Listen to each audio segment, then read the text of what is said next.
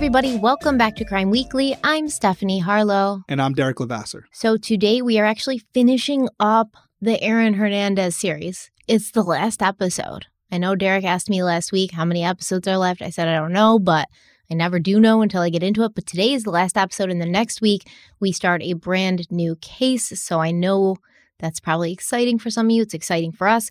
But um, before we dive in today, I just wanted to remind everybody that in a couple weeks, Derek and I, uh, as Crime Weekly, are going to be in London for CrimeCon UK. So if you're in the area, if you want to see us, if you're uh, you know a follower or a listener or a watcher from over, you know, what is it, over the pond? You know in in the UK somewhere over there if you're if you're over there you want to see us use our code crime weekly when you purchase your crimecon UK tickets and then we're going to have a little meetup for our UK fans we're going to hang out with you guys um in, in a smaller group where it'll be you know more intimate we'll have some drinks and have some fun and then we'll go from there That's right. And just like in Las Vegas, if you use our code and you haven't already, if you've already sent it, you're good to go. But if you if you use our code and you're going to be going to the event and you want to be invited to the little meet and greet we're going to do after hours somewhere, make sure you email us at contact at crimeweeklypodcast.com so we can add your email to the list so that when we send out the newsletter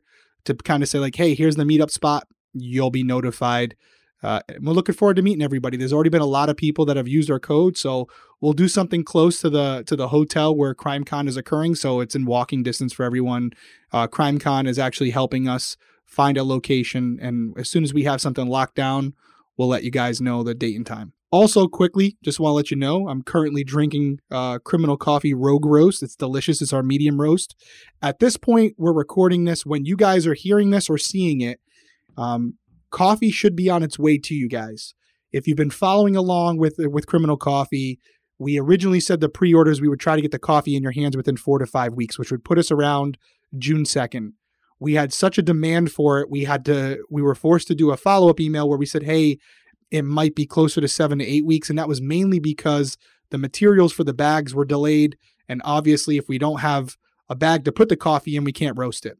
Well, we got the bags a little quicker. We paid more for uh, shipping to get them here.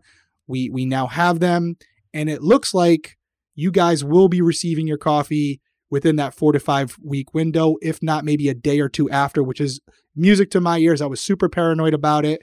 Uh, like I said, we sent out an email to everyone who had purchased the coffee to let them know to be prepared for that. But surprise to us, it looks like we're going to be back on schedule and we're going to beat that.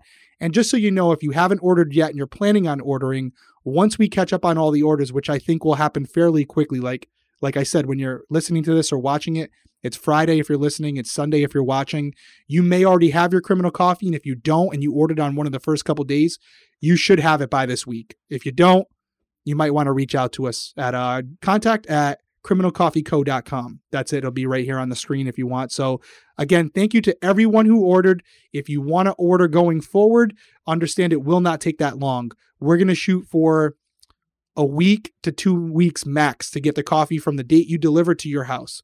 Preferably, I'd like it to be within the week, but because we're a small business, because we're just starting, it might take a little longer. But we're gonna, I'm gonna be optimistic and say if you order early in the week, you'll probably have it by the end of the week. That's my goal, at least, to get it out to you guys. Yeah, guys, it's so good. Like, I know that it's our brand, so we have to say that, but we wouldn't have made it if it wasn't good. It's really, really good coffee. We would never give you subpar coffee. You know for sure I wouldn't because that would be embarrassing for me.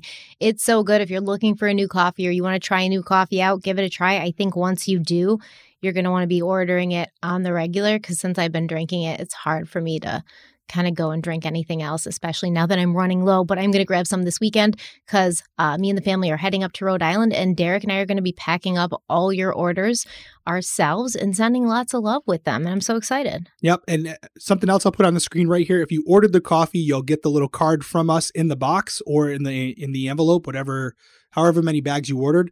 But if you get the coffee and you like it and you want to throw it in a mug or a cup or whatever you're doing to drink criminal coffee, use the hashtag CC mugshot, criminal coffee mugshot, and let us know. We're actually calling it your mugshot. Get it? Mugshot? That's pretty good. Right? Stephanie liked it. I did. I did like it. Anyways, uh, um, so definitely, so we know that you're liking it. Let us know what you think. We want to hear your feedback. We're new to this industry. We're going to grow it as much as we can. So, and the best way to do that is by getting feedback from the people that are drinking it, who aren't personally invested in it like ourselves. Because, like, like Stephanie just said, we love it, but we want to make sure you love it. So, reach out to us, tag us, let us know, and we'll we'll keep uh, doing what we have to do on our end to make sure you're getting it as fresh as possible, and obviously the best beans that we can get right from Central and South America to your door. All right. Awesome. I cannot wait to get more coffee. I hope you guys love it. We really do want to hear. Let's dive into today's episode. So, by the beginning of 2014, law enforcement was working on building a strong case against Aaron Hernandez, not only for the murder of Odin Lloyd, but for the double murder in Boston. And this investigation had ended up bringing them all over the United States, from Massachusetts to Connecticut to Rhode Island, Florida, Georgia, South Carolina, New York, and California. Now, by this time, the police had tracked down 24 year old Oscar Hernandez in Belle Glade, Florida. And this was the man who had shipped a Toyota Camry filled with guns to Aaron Hernandez's mansion. The Camry had been found in Aaron's garage during the early stages of the Odin Lloyd investigation, and one of the rifles was still in the back seat. Oscar Hernandez led directly back to T.L. Singleton, cousin Tanya's late husband, who incidentally had been well known among drug dealers in Connecticut because he was able to provide them with all sorts of things, including drugs and weapons that he had acquired using a pipeline where these things would be brought over state lines without raising any red flags for law enforcement. Aaron's trial for the murder of Odin Lloyd began on January 29, 2015, and three days later, the New England Patriots won the Super Bowl. For Aaron, it would have been a peek through the curtain of what might have been if he had simply been grateful for all the opportunities he'd been given instead of spitting in the face of fate. It was the state's belief that the murder of Odin Lloyd had been premeditated, and now it was their job to prove that.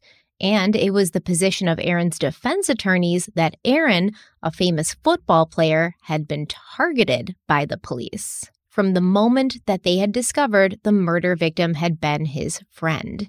One of Aaron's attorneys, Charles Rankin, would claim that the investigation had been sloppy and Aaron had been too friendly with Odin to have ever wanted him dead. He claimed that Aaron was a good kid who had risen above his tough upbringing in Bristol, but still felt loyal to his old friends, who he was very generous with, even after becoming rich and famous. Rankin told the jury, quote, you, ladies and gentlemen, will have to decide whether the friendly Aaron Hernandez is the same Aaron Hernandez that is the subject of the story you just heard. End quote. Referring to claims from the prosecution that Aaron was a cold blooded murderer who had carefully planned the murder of Odin Lloyd and then made moves to cover up his crimes in the days that followed.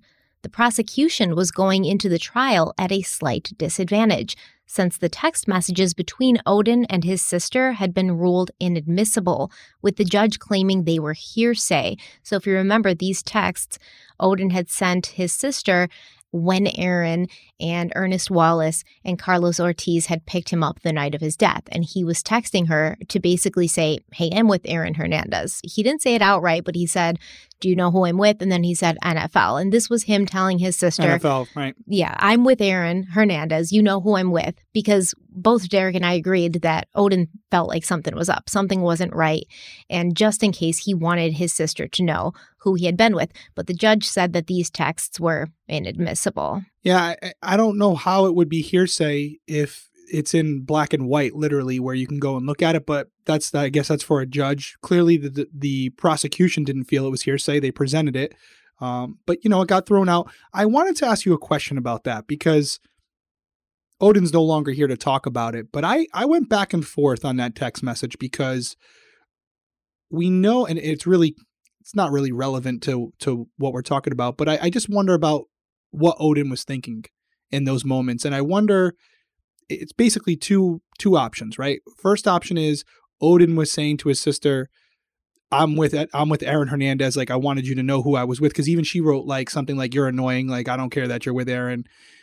is it possible that he was like, "Hey, I want you to know I'm with Aaron, Her- the Aaron Hernandez, and I just wanted to make sure you know who I was, who I was, you know, hanging out with"? Or do you think it was more so like, "Hey, I want you to know I'm with Aaron Hernandez because I feel like I may not be talking to you again"? So it's possible that he was just like gloating, but I doubt it because he'd been over Aaron's house many times. You know, they'd hung out many times at the club. He's dating Aaron's fiance's sister. You know, at this point, it's like their family. And if he'd wanted to say, I'm with Aaron Hernandez, wouldn't he have just used his name instead of saying NFL? It seemed like he was kind of talking in code. Like, you know, he didn't want you know everybody who read it to understand what it meant. And she said like you know she, he was annoying her because he was he was being so cryptic in those messages. She said he was annoying her before he said nfl so um, i think that's that was that was what was going on there. And probably that's why it was determined to be hearsay right? Because those texts could have several different meanings. And the prosecution was saying these texts mean that odin lloyd's scared because he's with Aaron Hernandez. He wants somebody to know where he's at and where he's going. And the defense is like, nah, those texts could have meant anything.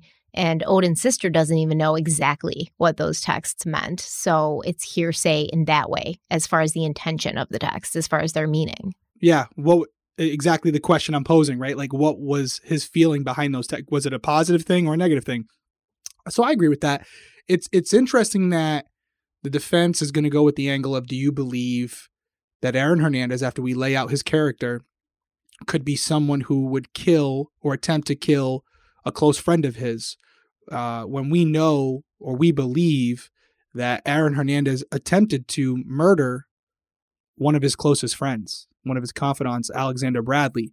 So it's going to be interesting as we dive into this how that plays into it because when you're considering Aaron's character and if he's capable of this, you would think that those things would become part of it. I, I do wonder, based on the power of Aaron's attorneys, if this information was admissible or not. The Alexander Bradley shooting? Yes. I don't believe it was admissible in the murder trial of Odin Lloyd. Alexander okay. Bradley, all those times you saw him testifying, it was in the double murder trial of um, Daniel D'Abreu and Safiro Furtado. Um, and he did testify. Alexander Bradley did testify as well at uh, the grand jury for for I believe Odin Lloyd's murder trial, but there's so many trials it gets a little confusing, but I don't believe that they did talk about that in that trial. And just the mm. same way as when they did the double murder trial, they weren't allowed to talk about Odin Lloyd's murder even though Aaron had been convicted and was serving a life sentence for it by the time he went to trial for that double murder, which is crazy. And apparently all the jury in in the double murder trial didn't know about his previous conviction. I don't know. They said they didn't. They said they didn't. I don't know. I'll tell you, you know, I'm one of those people that believe this by the way. We have a lot of people out there that believe the jur- the judicial system both ways. You know, innocent people going away for crimes they didn't commit, people going away for crimes like marijuana for 30, 40 years, that shouldn't happen. Uh, and then on the other side of it, where you have people who are very dangerous uh, being convicted of a serious crime and then being let, let out early, um, or g- g- committing the crime, it being pretty obvious, but based on a technicality that they go free. It's it's it's screwed up either way you look at it. So when people bring that comment up, even someone who uh, didn't, you know, I worked for the judicial system and I was more on the law enforcement side of it, but the courts, it's really just like it's a game. It's it's literally a game and it's a crapshoot. You can there's no consistency on either side of it. So when people make that, you know, claim about how screwed up our justice system is, I promise you you won't get any pushback from me. No, for sure. And I mean not allowing the jury to hear these texts, it gave Aaron's attorneys the opportunity to use a mere presence defense which, according to Connecticut criminal defense attorney Norm Pattis, who was not involved with the trial, the mere presence defense is basically an argument that guilt cannot be established simply because the defendant happened to be at the scene of a crime. Now, luckily, the prosecution did not need to convince the jury that Aaron himself had pulled the trigger to charge him with murder, which is why they had charged his two buddies, Carlos Ortiz and Ernest Bo Wallace, alongside Aaron, not in the same trial. These two men were, you know, separately tried. But they charged them all basically. You all were there. You all had something to do with this. And Carlos Ortiz and Ernest Bo Wallace both turned on Aaron and said he was the one that pulled the trigger. He was the one that did it. So basically, a two against one kind of thing here. And I think we can both agree like Aaron was really the only one who had the motive to kill Odin Lloyd. Ernest and Carlos, you know, just knew Odin through Aaron, but we'll get there. No, I, I agree completely. You know, and they probably established that in the trial where it's like, listen, Ernest and Carlos had no agenda, no motive, no reasoning. They barely knew the guy. It was only through Aaron. And so the only one who would have, have a reason to do this would be Aaron. And I think it is compelling when you have two of the three co conspirators saying, hey, no, it was him that pulled the trigger. I'm sure the argument was made hey, listen, they're doing that because they know that's what the prosecution wants. And so they're just doing whatever they can to get a, a deal to get out better. I'm sure that's the argument that was made. But in, but in reality, there's really no incentive for them to do that because right now they're being charged with it as well. And it's just like any crime, right? If you go into a situation, Stephanie and I decide to rob a bank, and I go in there and I shoot the teller, and I end up killing this person. Stephanie's going to be charged with murder as well. There's no doubt about it. And and they do that because you're committing a felony that leads to a murder. You can be held accountable for it, even if it wasn't your intent at the time. And so that's something that goes into here where they charge all three of them because essentially you're an accessory to murder. Your actions, whatever the crime might have been leading into it, resulted in in death. And so all three can be tried, but as you just mentioned, when two of the three conspirators say, no, it was him that pulled the trigger, they could still be held accountable, but obviously the trigger man is going to be um, in a lot more trouble when it comes to whether they're found guilty or not, because now you have their own friends saying they did it under oath. Yo, I was about to say, like, I hope if we go into a bank and you rob the bank and shoot someone, I'm only charged with accessory to murder, not murder, because that's messed up, man. Like, don't you could put me in that situation? you can be charged with conspiracy, and absolutely it will hold the uh, a conspiracy charge. This I know for certain. A conspiracy charge can hold the same because the conspiracy charge itself is in relation to whatever the main charge is. So if it's, for example, if you're sitting in the car and you're just the getaway guy, you're just the drive, you know, the, the car, the driver.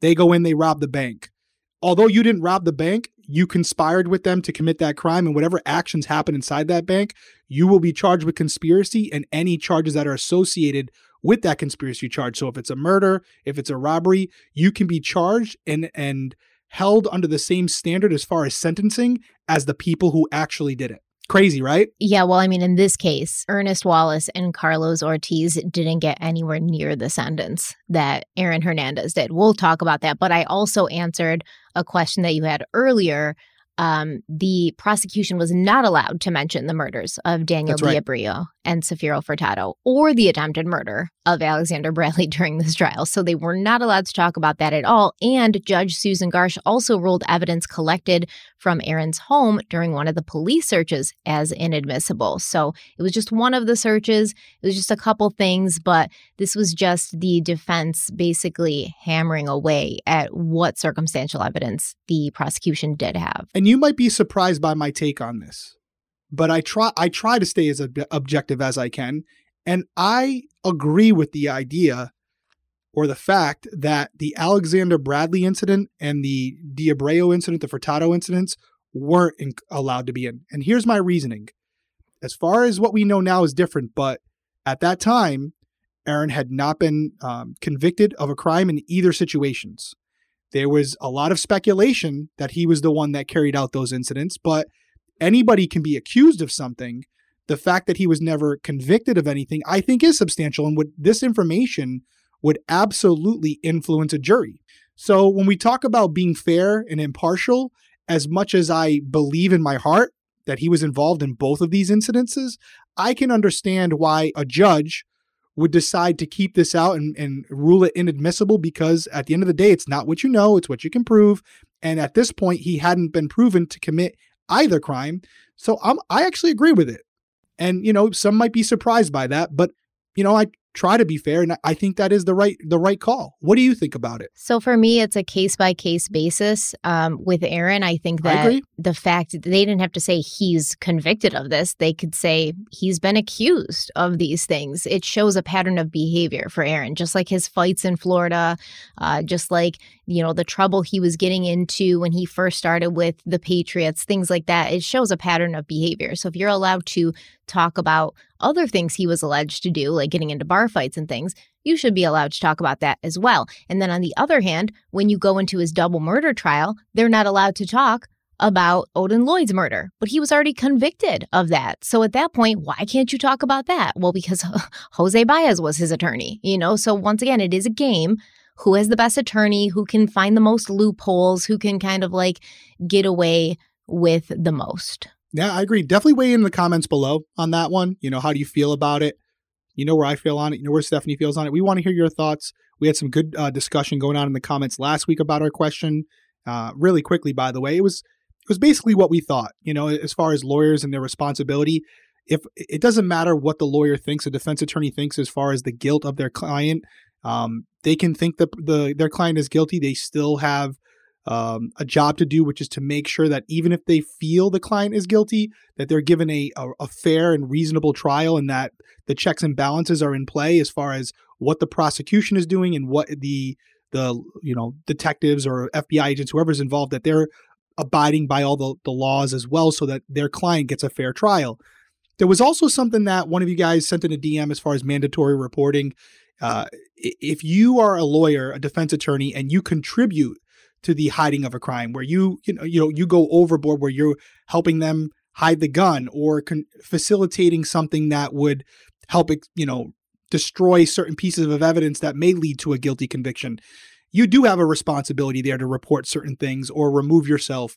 So there is a, a gray area there. I think at the end of the day if you're not reporting it as a defense attorney who's really going to know so there is that gray area where it does come back to ethics and morality as far as what you want to do, how far you want to push the envelope to prove your case, how much, how far you're willing to go to, to get your client off. And there's no doubt in my mind, attorneys have overstepped those boundaries. But just to counter that, because I know there'll be comments about it, there's definitely been prosecution, uh, uh, prosecutors and, and detectives who have also overstepped their boundaries as well. So it, it goes on both ends. Neither one, in my opinion, is right. So we need to have more checks and balances as far as just getting getting the right decision for the victims. I know that the the we have someone who's on trial. We want to make sure they're not going to jail for a crime they didn't commit. But at the end of the day, there is a family that has been affected for this, and we should all be on the same page that we want to get it right, but also we want to make sure that the victims in the case who are no longer um, able to speak for themselves that they get what they deserve as well. Yeah, and on you know the note of whether those you know two murders or three murders i mean or two murders and one attempted murder should have been allowed in the prosecutor william mccauley he thought that it was relevant he argued that two people getting killed and a third being shot between the eyes all in the course of 11 months all connected to aaron that should absolutely be admissible, but the judge disagreed. And and once again, it really does come down to the judge sometimes. Another judge may have let that in. Uh, this judge did not. And when it came down to it, despite the mountains of evidence that connected Aaron to Odin Lloyd's murder, which we discussed in the previous episode, the prosecution only had a circumstantial case. They had not recovered the murder weapon, and they didn't really have a solid motive besides to argue that Lloyd had done or said something that evening at Rumor Nightclub to set Aaron off the night that they got in like that little argument at the club. And, you know, Aaron was dancing with the girl, and then he suddenly got all fixated on what Odin Lloyd was doing. Now, let's discuss the most important testimony that happened over the course of the trial.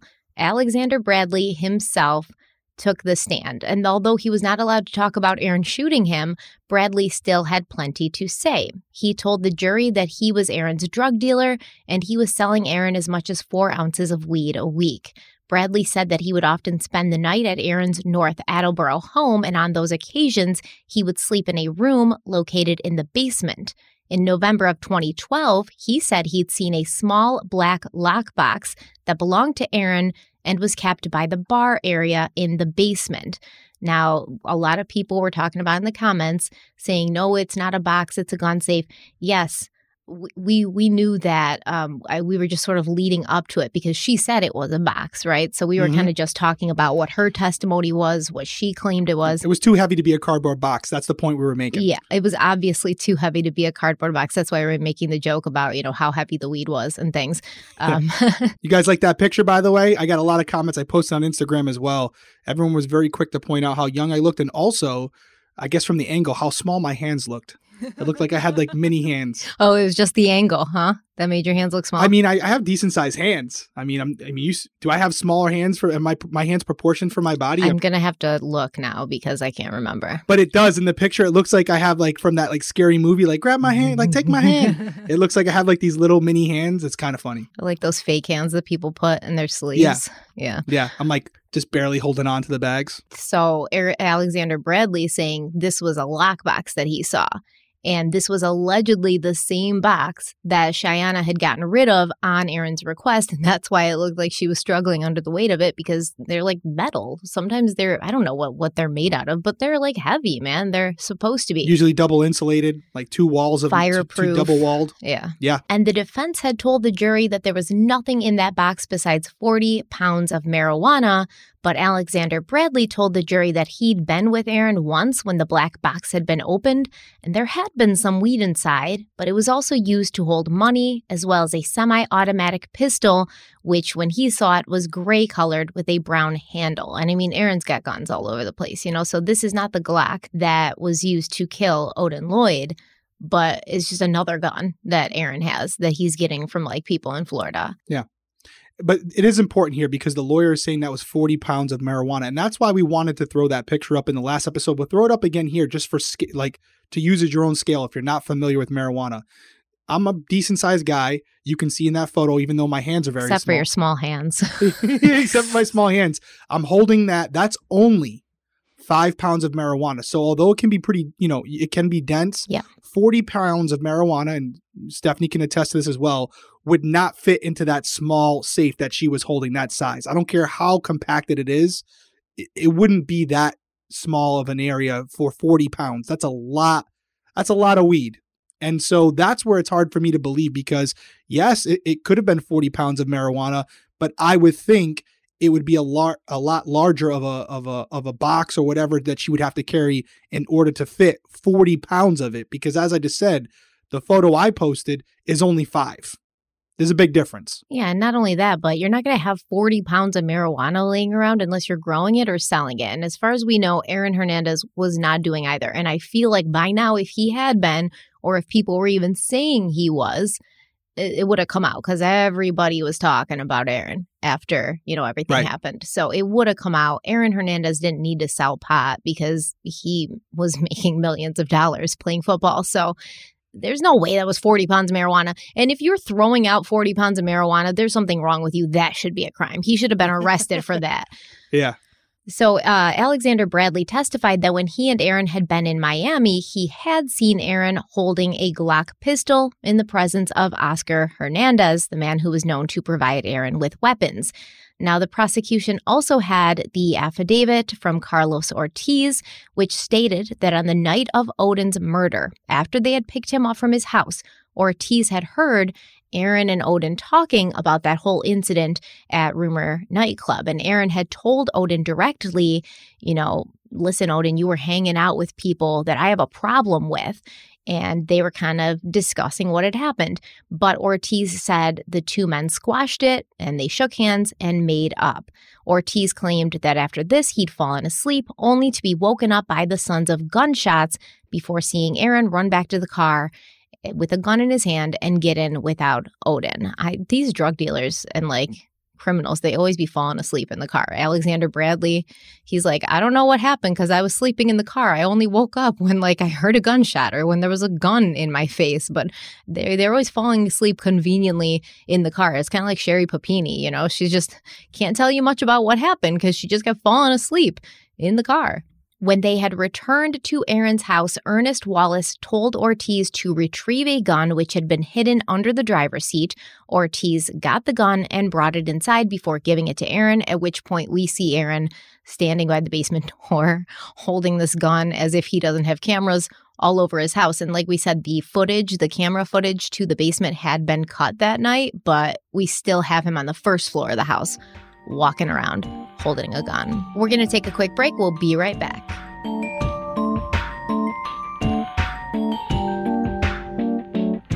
All right, so we're back from break. And just to reiterate what Stephanie said, yeah, you can see the gun in his hands, what we believe was a gun.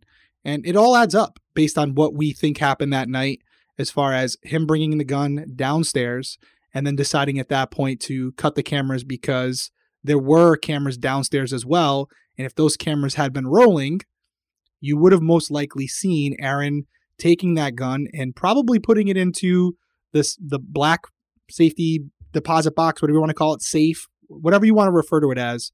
Um, because when we break this case out, as far as what we know happened afterwards, you would see Shayanna carrying out a box, and you ask yourself, well, why would she carry out that box? Well, probably to get rid of something that would connect Aaron to the crime in question, which would be what? A gun. So you know, there's some speculation there, and that's why you know, this case was circumstantial.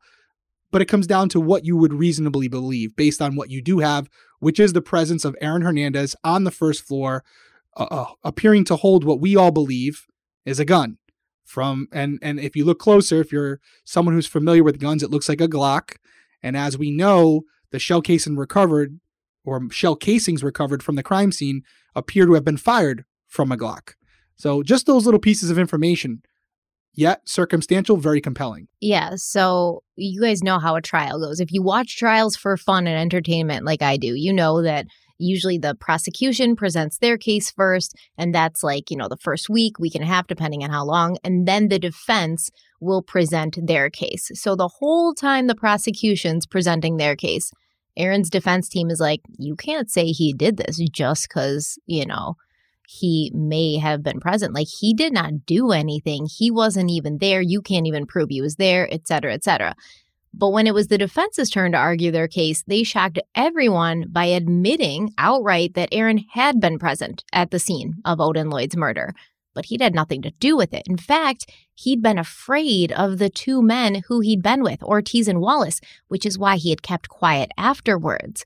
The defense would claim that on the night of Odin Lloyd's murder, Ortiz and Wallace had been high on PCP, and this drug had driven them out of their minds and led to the murder of an innocent man. Jennifer Mercado, who's the sister of Tanya Singleton and the cousin of Aaron, she testified that she'd seen Wallace and Ortiz walking their dog on the night of Odin's murder. She'd seen both men, and they appeared to be high on something. But her testimony was also confusing because she claimed she could recall smelling angel dust in a blunt that was being smoked by Wallace and Ortiz that night, saying that when a blunt had PCP in it, it smelled like burning plastic, whereas plain weed had an herbal smell. She said that Wallace was acting crazy, erratic, and argumentative, and he was periodically screaming in what she described as mumbo jumbo and not actual English. Both Wallace and Ortiz were sweating profusely, wiping the sweat off of themselves often and acting jittery. However, when Mercado had testified in front of the grand jury in 2013, she claimed that she thought the two men sometimes used PCP, but she didn't know for sure and she didn't know if they had been using it that night. So, you know, once again, we're, we're getting some changing stories, and this is Aaron's family. This is his cousin, this is Tanya's sister. This is a very loyal family. And also, um, Jennifer Mercado lived at Tanya Singleton's house as well. Carlos Ortiz was there all the time. Um, Ernest Wallace was there all the time. So at this point, she's got to decide who is she protecting. I agree. And then as soon as you started with it, when you talk about Mercado being the cousin of Aaron Hernandez, you have to take that into consideration as a jury member. This is someone, as you just said, a relative of Aaron Hernandez, maybe has a very minimal relationship with the co conspirators. She's got nothing to lose. She got nothing to lose. She's not really. Is it really that hard of a decision for her? Two dudes she only met through Aaron or Aaron, her cousin. So is she going to lean one way? I think it's only reasonable to assume she would. But I want to backstep even a couple more because you said it was surprising that the defense decided to admit Aaron was at the scene. And I think this was a smart move. There was, although it was circumstantial, there was an overwhelming amount of evidence that put Aaron at the scene of the crime. You laid it out all in last episode from from the car to the t- the window, the time window in which he would have had to exit the vehicle and not be there. His shoe prints at the crime scene, his DNA at the crime scene, the bubble gum in the car, you name it, it's all there. So it would be very hard for them to convince anyone that Aaron was not present. So they said, hey, you know what? We're going to own that one. There's no way, Aaron. They probably said it behind closed doors. Aaron, there's no way we're going to convince a jury that you weren't there. There's too much evidence. And yet it's circumstantial. It's overwhelming that you were there. We got to own that. However, there's not a lot of evidence because we don't have a gun or they don't have a gun stating that you pulled the trigger. And that's important. So we're going to go with that argument because that's really what it comes down to is who was the trigger man. So this was a good decision by Aaron's defense team to just to, to own this and go with what they felt like was the best argument for them, which was not to prove that he wasn't there, but to prove that he wasn't the shooter. And not only was he not the shooter, but he had no motive to shoot Odin Lloyd and and wasn't even part of the shooting itself. He was afraid. He was in his eyes a victim as well. A victim. Yeah. And so it's a good move and it's a it's a good it's a good option here because to try to convince this jury that he wasn't even there, it it it weakens your credibility as an attorney because they're going to look at you and go, "Really, guy?" or "Really, girl? That's what you think? That's what that's how dumb you think we are?" Not going to happen. So we're not going to believe anything else you have to say. So kudos to them on this to you know to say, "Hey, listen, let's not fight that battle. Let's be more focused." That's the better argument. Well, you know, I don't even know what were Carlos Ortiz and Ernest Wallace on PCP the night of Odin Lloyd's murder. Probably, probably. I mean, there was evidence that they had done it. Um, they were acting a little crazy at the the gas station. Remember, Aaron had to keep like shoving Ernest Wallace back into the car, and you know they were kind of like dancing all over the parking lot and seeming pretty aggressive. Maybe they were, but I don't really see how it's relevant, honestly, because you'd still think that you'd need some kind of motive to drive somebody out to an industrial park and shoot them. Like that's premeditation. That's saying like I have a problem with this person. Like like we were talking about last episode. That's what the mob does. They take them out to the the shipyards and you know they already know what's happening and there it just it didn't seem very relevant to me. And then jennifer mercado was shown a video of ortiz and wallace and this was taken while they were moving items in and out of a parked car in aaron's driveway. And this video had been taken before odin lloyd's murder and just a few hours after mercado testified to having seen the two men acting all crazy and high on pcp but in this video they appeared to be acting you know completely normal they were acting in an intentional and methodical way. They weren't acting crazy. They weren't like consistently wiping sweat off of themselves. So basically, the prosecution was just like they weren't high on PCP. Once again, I don't really see the relevance. Um, it doesn't just because you're on PCP doesn't mean you're a crazy murderer all of a sudden. I'll even say that even the footage that we showed from the gas station, I believe it was Ortiz. He looked like he could barely stand on his own. Aaron literally shoved him back into the car. So uh, he didn't really seem like he had much control over his bodily function, but he wasn't erratic. He, it looked like he was, to me, like someone who was severely drunk. Yes, they were drunk. They'd been drinking that night. They were all drunk. That's what it looked like to me. Aaron, yeah. on the other hand, although drunk, was dancing. He seemed like he still had function in his motor skills. He was able to, like I said, to push Carlos Ortiz in the car and he was dancing. I mean, again, you could tell he was drunk, but not to the point where he couldn't stand on his own. I didn't really see Ernest too much in that video, so I can't speak to his behavior, but definitely Carlos Ortiz. I mean, he literally just like one hand just like sh- shoved him in the back seat like you're shoving a kid into a locker, like no like three separate times. Yeah, I thought it, I thought it was Ernest Wallace, whoever was in the back seat, the right. back seat driver's side. But yeah, he kept like he kept trying to like get out of the car, and Aaron was just like get back in, yeah, get back yeah. in, you know. So definitely somebody who's like under the influence of something, but I feel like these guys were under the influence of something 24 7. So, eh, once again, it doesn't necessarily to say to me, oh, now they're murderers. That's right. And Aaron's lawyer, who, you know, at that point was James Sultan, he told the jury that it was Ernest Wallace and Carlos Ortiz who were the true killers of Odin Lloyd and that they'd taken his life due to a drug dispute. And although Aaron was there, he didn't go to the police because he was scared of the two men. But then the prosecution played video footage from Aaron's home of Aaron Carlos and Ernest enjoying themselves the day after Odin Lloyd's murder. Now, in the Netflix docu-series about this case, they did show some of the footage. Um, I couldn't find it anywhere. And like it was very tough to find any footage from Odin Lloyd's murder. They just had like very, you know, clips and things. They had the entire double murder trial on YouTube on the Law and uh, Order Network but they do not have, or Law and Crime Network. I'm thinking of a television show, the Law and Crime Network, but they did not have the whole trial of Odin Lloyd's murder on YouTube. So it was hard to find a lot of things from that.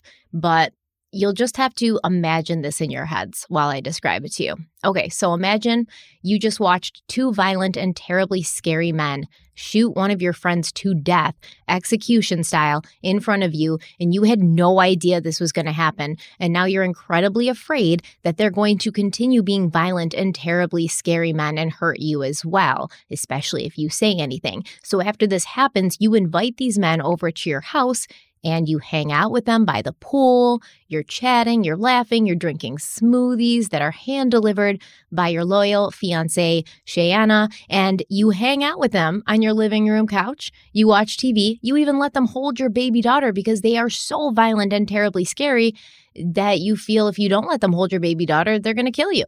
Um, so, this is the footage they're playing during the trial of Aaron Carlos uh, and Ernest doing all these things in the days after Odin Lloyd was murdered. And they asked the question, like, how afraid were you, Aaron? Because you don't seem to be terribly afraid. You seem to be enjoying yourself very much. You know, you're smiling, you're laughing, you're completely comfortable with these two men in your house and around your family. Yeah, I think that that video footage is pretty self-explanatory and I would even I'm sure this was part of it. It could be an extreme coincidence, but if we're to believe that Ernest or Carlos were the shooters, it's interesting that when they come home immediately after the shooting, the only one we see holding a gun is Aaron Hernandez. You could make the argument that, oh, he held the gun for one of the two other, you know, people who pulled the trigger. But then you have to use common sense. And if you're an NFL player, you're six, whatever tall he is, he's bigger than these guys. He's not the lackey of either individual. He's not going to be holding the gun for them as they're coming back to his house. They're going to hold their own gun. If anything, they would be holding the gun for him. And that's not only because of his size, but that's just the the hierarchy, right? He is definitely the boss.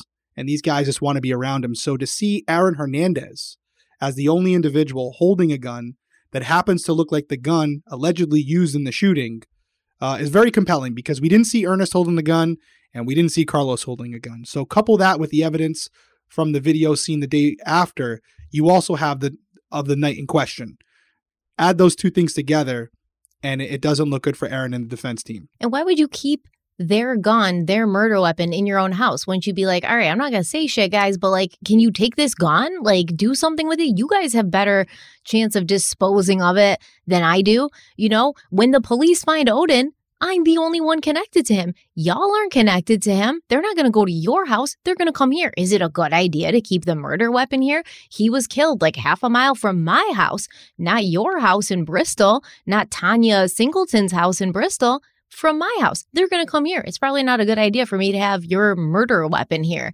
But no, he's not he's not going to to do that for them. He kept the gun there because it was his gun, his murder, and his mess to clean up.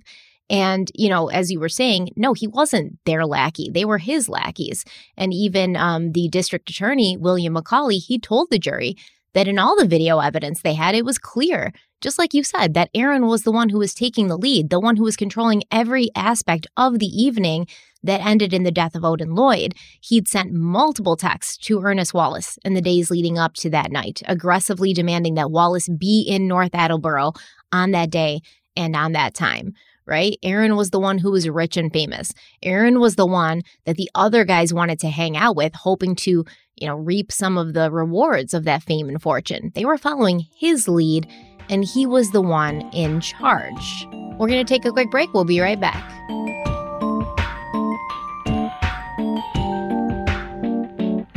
So, closing arguments were done on April 6th, 2015. And by April 15th, the jury had come back with a verdict. Aaron Hernandez was found guilty of the first degree murder of Odin Lloyd, and he was sentenced to life in prison without the possibility of parole. My name is Ursula Ward, Odin Lloyd's mother.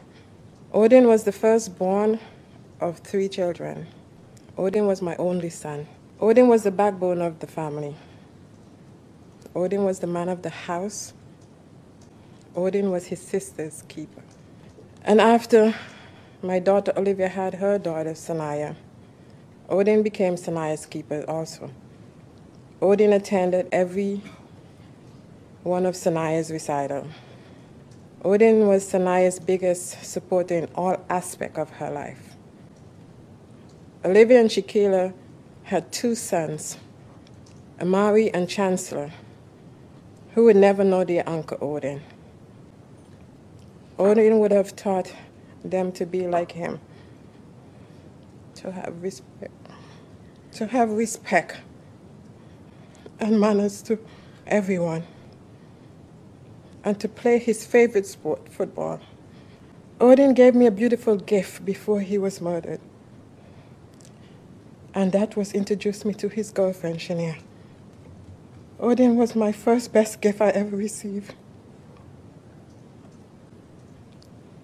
I thank God every second and every day of my son's life that I spent with him. The day I laid my son Odin's life to rest, I felt my heart stop beating for a moment. I felt like I wanted to go into that hole with my son, Odin. I will never have a grandchild from my son or grandchildren.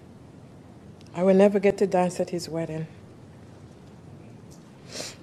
He will never ever get to dance at my wedding. I will never hear my son saying, Mommy Dukes. Ma, did you cook? Ma, go to bed. Ma, you're so beautiful. Where are you going, Ma? Did you get my permission to go out? I love you, Ma. I miss my baby boy Odin so much. But I know I'm going to see him someday again.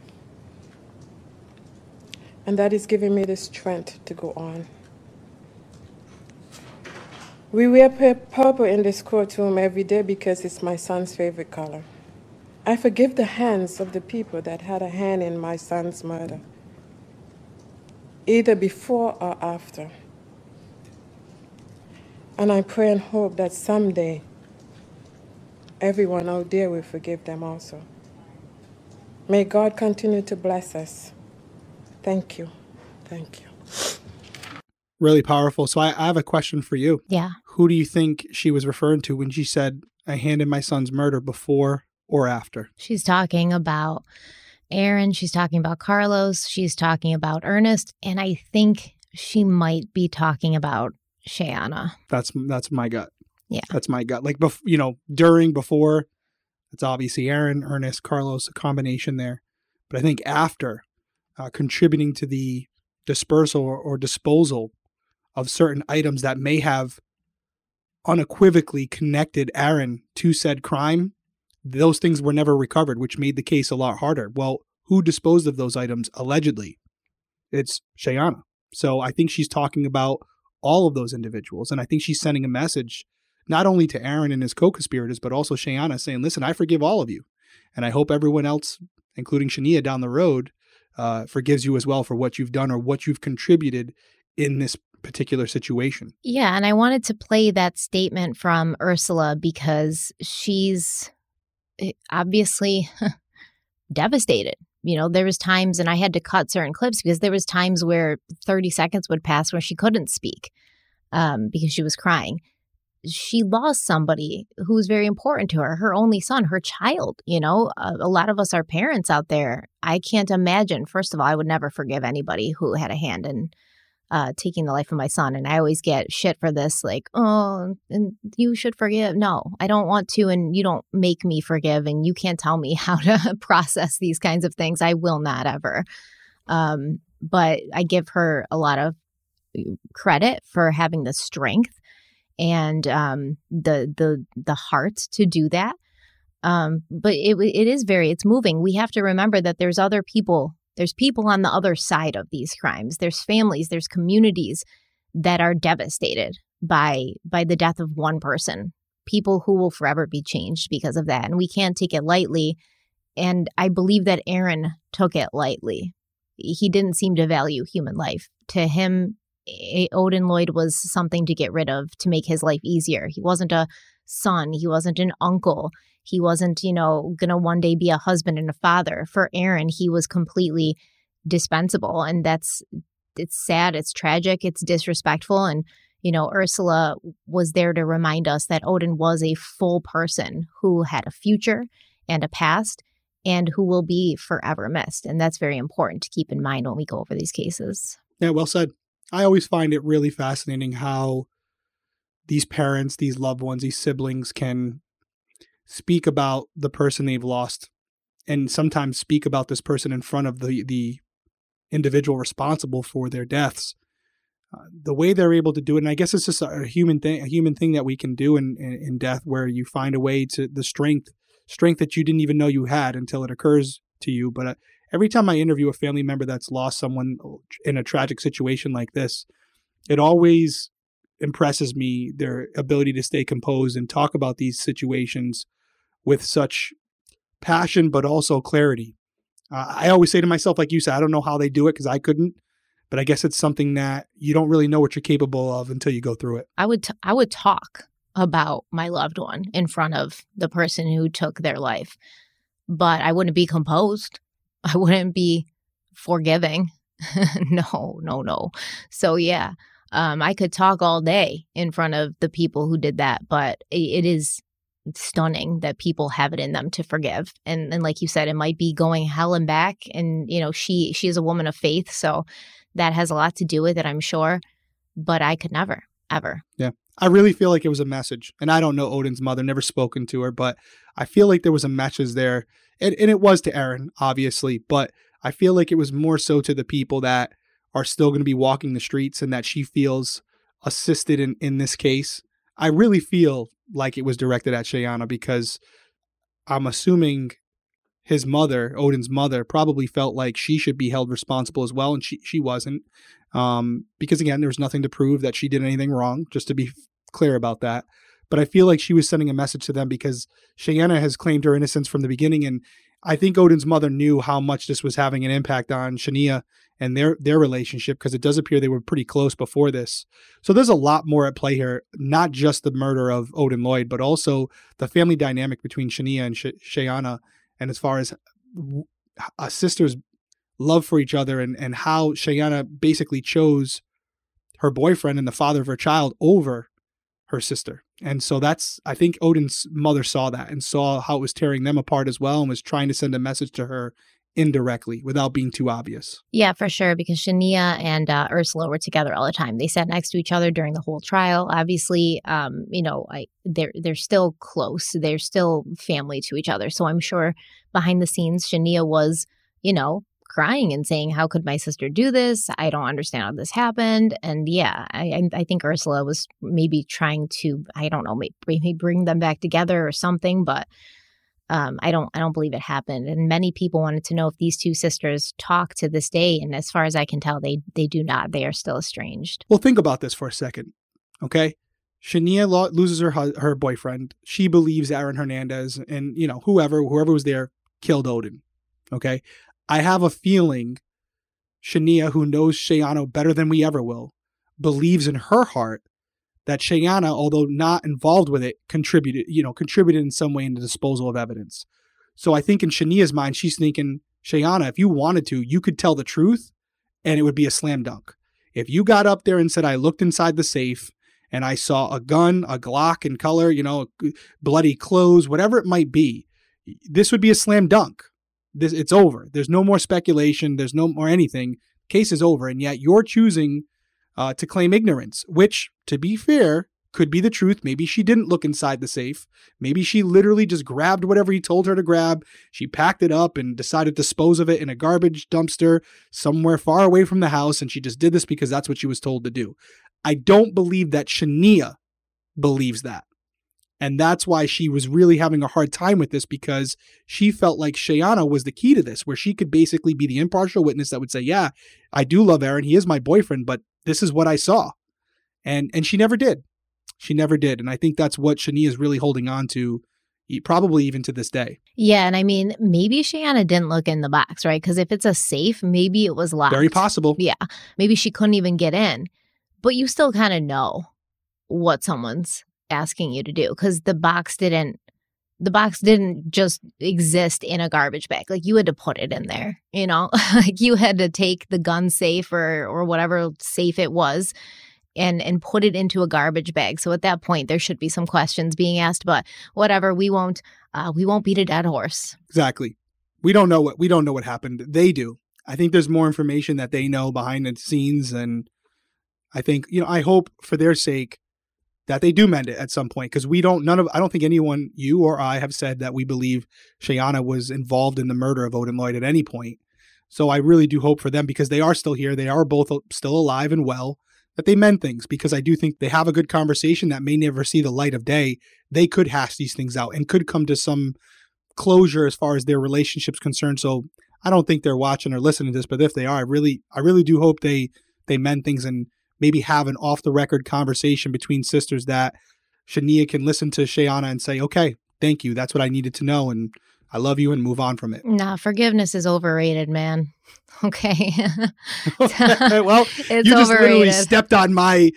Okay, never mind. Just guys. my opinion, but toxic people are toxic people. I don't care if they're related to you by blood. Some people need to be cut off for your own mental well being. Just because they're related to you by blood or they were in your life for 30 plus years, it doesn't mean you have to forgive them and it doesn't mean you have to associate with them. That's all I'm saying. All right. If if I cut you off, it's because you handed me the scissors. That's all I'm gonna say. I, I literally was like this whole lovey dovey thing, and you're like I know, it's so sweet. nah, f that, like nah, f that, Sh- Shania. We're different, man. I can hold a grudge for an eternity.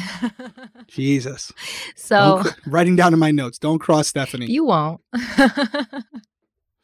Not to a point where I would hold a grudge. that was a passive threat.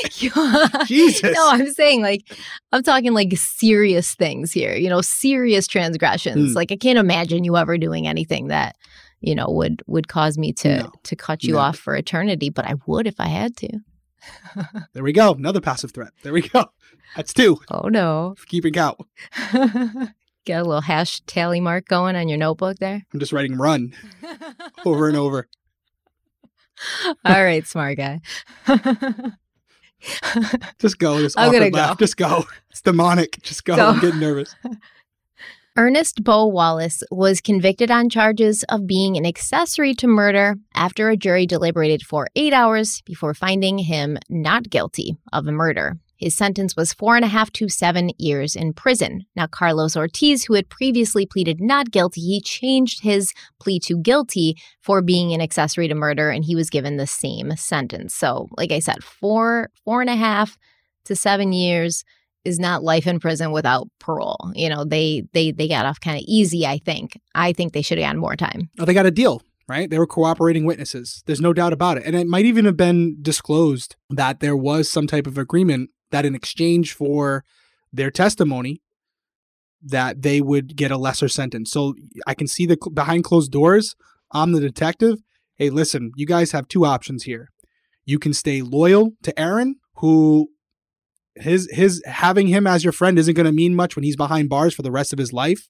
So you have two options you can be behind bars for the rest of your life as well with him, or you can tell us the truth and maybe, just maybe, you get to live again one day. Not anytime soon, it's going to be a few years, but we will go easier on you as far as sentencing is concerned for your cooperation. Your call life in prison for a crime you didn't commit, or you tell the truth and you m- get to be a human again one day.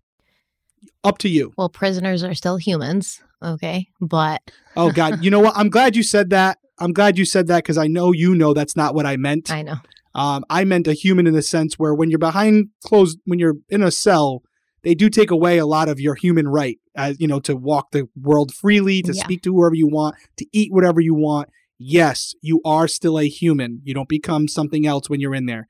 But to be able to function and operate like most human beings, which is you can do whatever you want. Yeah, you don't get a lot of those perks in prison. So um, it it's a pretty simple uh, answer for most people, but I will tell you there are situations where uh, family members, friends, or just co-conspirators decide to go down with the ship and stay stay quiet, and they end up getting the same sentence as the main uh, d- offender. So in this case, Ernest and, and Carlos, who I'm assuming uh, were were interviewed separately, they should have been, both came to that conclusion separately and and that made the case a lot stronger against Aaron. Yeah, by the time the police talked to Carlos Ortiz, they'd already gotten the story from um, Ernest Wallace, right? So then Carlos Ortiz's version of events also matches up with what Ernest Wallace is saying. They interviewed them separately, so they kind of know like these two guys were on the same page. Now, could they have gone on the same page previously?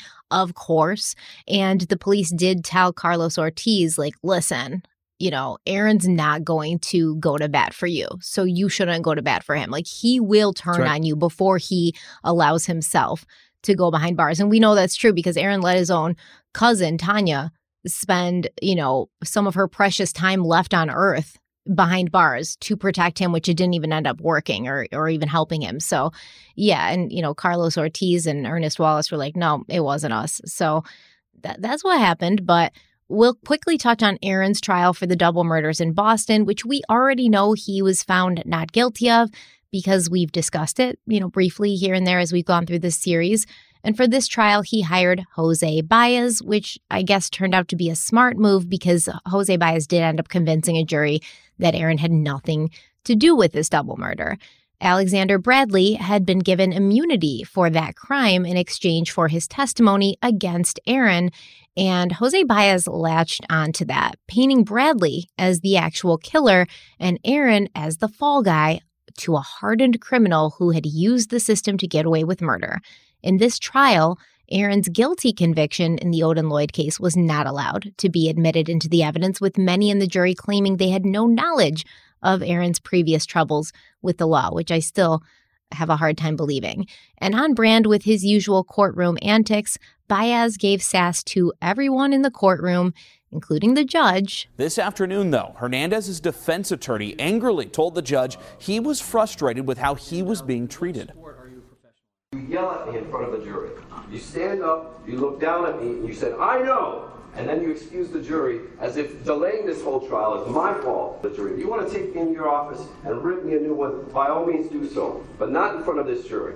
Uh, I'll be happy to tell this jury, I'll tell anyone that I have the highest respect for the job that you've done in this case and for the professionalism that you have displayed throughout this case. He's such a drama queen. I can't get over it. I I I understand how people feel, and I, I, feel very similar in the sense that Jose is definitely someone who, uh, you know, I believe probably skirts the line a little bit. But I gotta say, just to be as fair as I can, the guy's good at what he does. I don't know how you take that from him. I'm not saying you have to like him, but you, it's hard to argue that he's not a good lawyer. I mean, how, his his his success rate says otherwise. No comment. Go ahead. Go ahead. Go ahead. No, no comment. No comment. My, okay. my my opinion that he sucks as a human being and a lawyer takes nothing away from him. He's still out there. He sucks as a human being and a lawyer, or he wasn't that good of a lawyer, man. He just has courtroom antics. He just is a good showman, you know, which I guess makes him a good lawyer in some ways. But like, I've read a lot of his books, unfortunately. Okay, a lot of his books. I had to read this one about Aaron Hernandez. I had to read the one about Casey Anthony and and I've also read a lot of other stuff where like he messes up a lot. He forgets stuff. He like forgets to give, you know, evidence to the prosecution, stuff like that. Like he walks the line, in my opinion, which takes nothing away from him. Good job for his success. I'll give him his flowers. And, and I'll, I'll, say it right now. I mean, I don't have to like the guy, but if I were a criminal and I was, con, you know, and I know I was in some trouble and I had unlimited resources, I'd hire Jose. I'll be honest. Oh man, Tom Brady, watch out, man. Jose Baez is angling in for Derek's favorite person. I mean, geez. Oh Jesus. oh my God. I didn't know where you were going with that. I was like, Tom Brady, what does Tom have to do with this? Keep him out of it. Do you have Jose Baez trading cards? no, oh Jesus. No, listen, I mean, I try I could sit up here and be like, oh, he's, you know, he's this, he's that you know, I, I've given credit to a lot of people in in in law enforcement and prosecution as far as their jobs. There's been multiple cases where you feel like it's pretty commonsensical that this person committed the crime and yet they get out. They they escape it, you know, un, unscathed. I I really do wonder, as strong as the case was for Odin Lloyd, what if Jose was representing him? Oh, yeah. Yeah. I mean, that's what I Makes you wonder, right? they said that in the Netflix documentary. They were like, I bet you Aaron was wishing he'd hired Jose Baez for his first attorney for his first trial. Like, who knows? I mean, yeah, yeah, he probably would have gotten off. Yeah. Uh, Jose Baez, I think he made a deal with the devil, man, at some point. Like, Jose, he like, he like met the devil at the crossroads. He signed his soul away because I don't know how he pulls it off. You know, I don't know, but and he's lost some cases. Don't act like he hasn't lost some cases, some high profile ones. But you gotta be able to afford him, right? Like that's another thing. Your your average person who's like in a bad spot isn't gonna be able to bring Jose Baez in. Jose Baez isn't over here like helping out the everyman. He does it for the money. That may be true. Uh, I know you're going to get to it as far as the appeal was. Just tell me now because I can't wait. Was Baez the attorney on the appeal? Yeah. Okay. Makes all the sense of the world because obviously Aaron realized, damn, he's good. Let's have you. T- okay. Well, I'll let us get there, but I want to just get, I, I couldn't wait for that one. So um, there was more sass from Jose Baez reserved for Alexander Bradley himself. And I have to say, in this scenario, I'm rooting for Alexander Bradley. Your name's Alexander Bradley? Alexander Sherrod Bradley. Okay. Sherrod is your middle name? Correct. You also go by the name Rock. No, I don't go by the name Rock.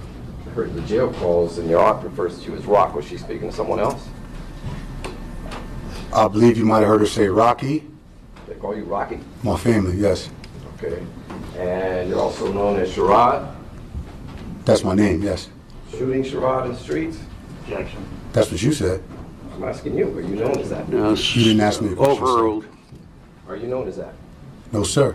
Okay. And they call you Rock because you rock people to sleep?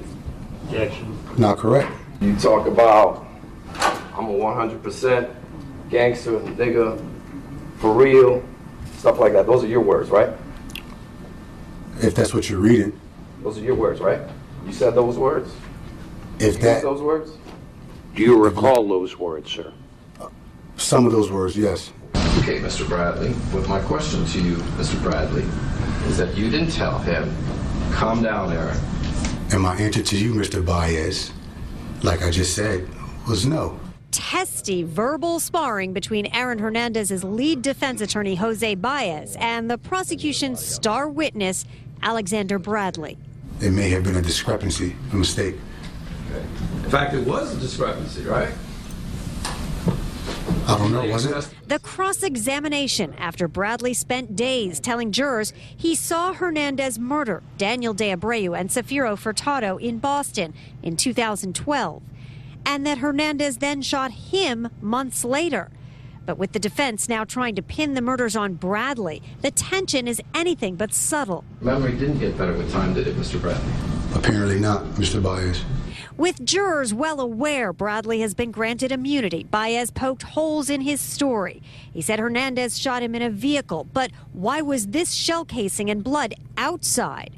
Why did he text his lawyer asking if he could be held for perjury for telling the truth about not recalling anything about who shot me? And why was he okay with driving the SUV the shots were fired from? I was okay because I never expected Mr. Hernandez to shoot those individuals. Yeah, it's it's it's like you say, right? Baez is a showman. You know, he's behind the the uh, the stand. He's sitting back on the computer, but he he walks around. He works the courtroom. He's constantly talking to the witness, but also kind of talking to the jury, right? Like I'm with you guys. I'm just trying to get the truth for you guys. So as he's asking questions, he's looking at the jury kind of with this face, very subtle, but like can't believe this guy. Come on, what are we what are we talking about here? And so he's matching Bradley's energy, throwing it right back at him, you know, poking holes in his credibility.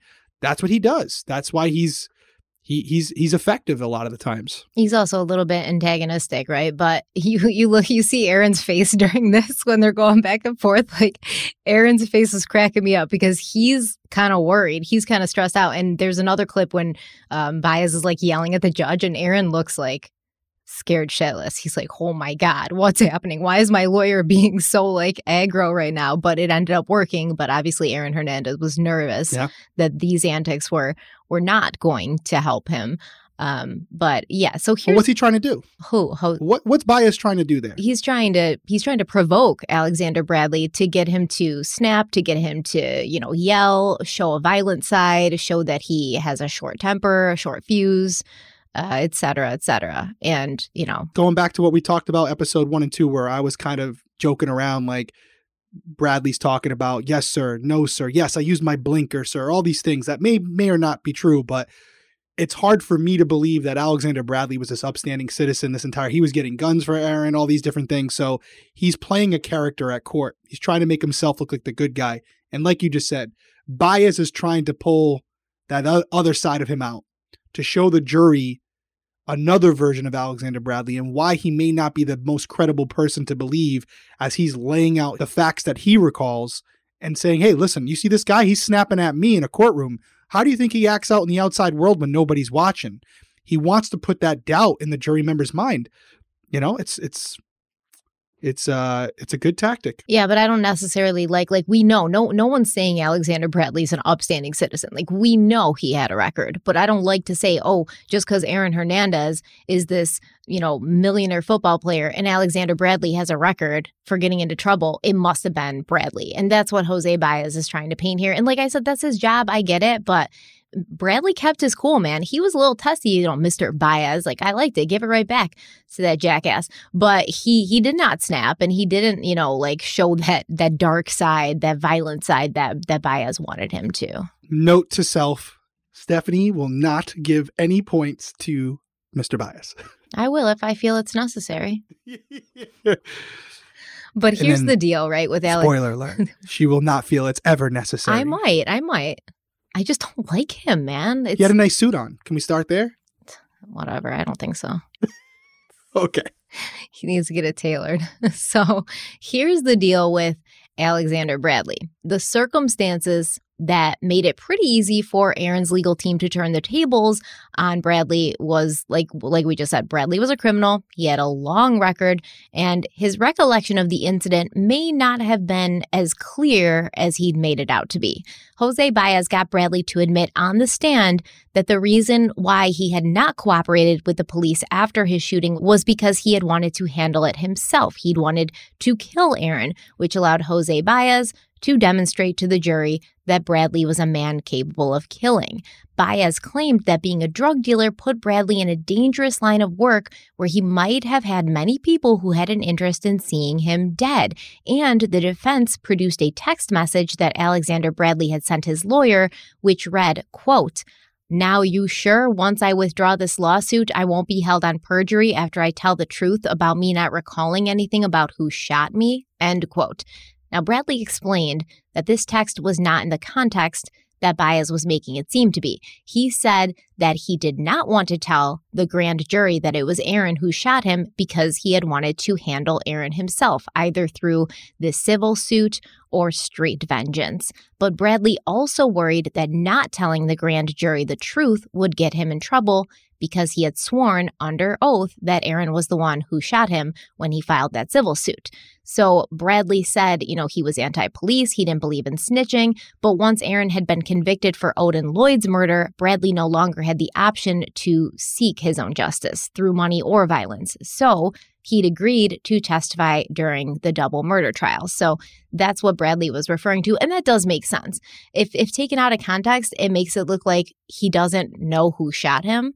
Um, but I don't understand how you could get shot in the face and not not know who shot you, you know, unless they were wearing a mask or something.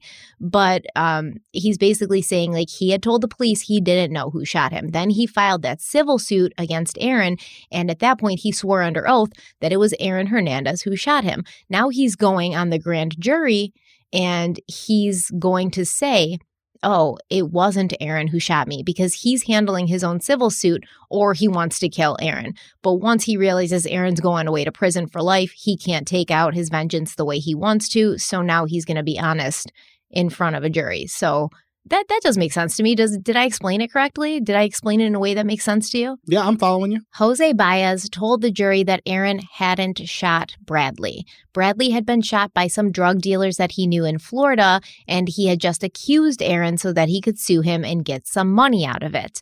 And in Boston, it had been Bradley who had killed Daniel De Abreu and Safiro Furtado, not Aaron. But there were other witnesses, like Bradley's cousin, Robert Lindsay, who testified that the day after the shooting in Florida, Bradley had called him and told him Aaron Hernandez had done it. And um, Safiro Furtado and Daniel De Abreu's friend, I forget his name right now, he was in the back seat and he identified Aaron Hernandez as as the shooter. So, you know, it's just like there was a lot of witnesses who supported what Bradley had said. Jose Baez, who claimed he believed Aaron was innocent of even Odin Lloyd's murder, told the jury, quote, there is absolutely no evidence that Aaron Hernandez committed this crime. What is scary is how easy it appears to be charged with such crimes. End quote. In closing statements, the prosecution laid out the evidence that they had.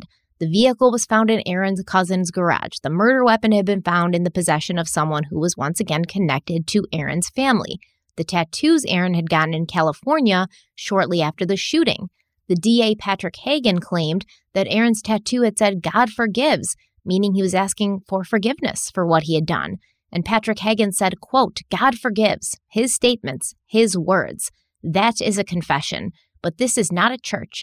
This is a courtroom. What matters in this room is the truth. What matters in this room is accountability. What matters in this room is a fair and just verdict based on the evidence and not based on wild speculation, conjecture, and conspiracy theories. It has been five years since Safiro Furtado and Daniel De Abreu were gunned down in cold blood. Their lives matter in this room as well. The time for accountability is right now. His time is right now. Speak the truth through your verdicts and find him guilty. End quote. But the jury did not find Aaron guilty. After deliberating for 37 hours, they returned with a verdict of not guilty. Afterwards, many jury members came forward and said that they had struggled with this decision, but they'd felt that the prosecution had not met their burden of proof for a first degree murder conviction. The foreperson of the jury, Lindsay Stringer, she told the Boston Globe, quote, I want to be very clear that a verdict of not guilty does not mean that we declared Aaron Hernandez innocent. There were basically differences of opinion on the level of potential involvement that Hernandez had in the murders. End quote. Stringer also claimed that many jurors were unaware that Aaron was already serving a life sentence for shooting another man to death. And, you know, it hadn't been allowed into evidence during the trial, but if it had, she believes it, it may have made a difference in the end verdict. At the end of the day, it really didn't make much of a difference in the life of Aaron Hernandez, as even after his not guilty verdict, he returned to the Souza Baranowski Correctional Center in Lancaster, Massachusetts. Aaron returned to his routine behind bars, getting into fights, visiting with his loved ones when he could, and long phone calls with Shayanna Jenkins, where he would sometimes get to speak to his baby daughter and tell her that he loved her. But according to an internal prison report, Aaron didn't seem his normal happy go lucky self. During the trial, he had been talking about what he would do if Baez was able to get him acquitted. He might get out of prison at a young enough age where he could enjoy a handful of years with his family. But now that Baez had worked his magic, Aaron seemed down and depressed. Aaron had been found not guilty on April 14th, 2017. And on April 19th, just two days later, he was found dead in his jail cell after hanging himself with his own bed sheets. We're going to take our last break and we'll be right back.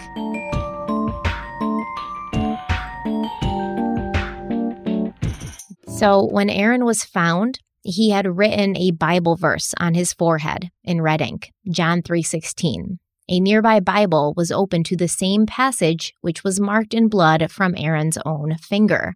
For God so loved the world that he gave his only begotten son that whosoever believeth in him should not perish, but have everlasting life, the verse read.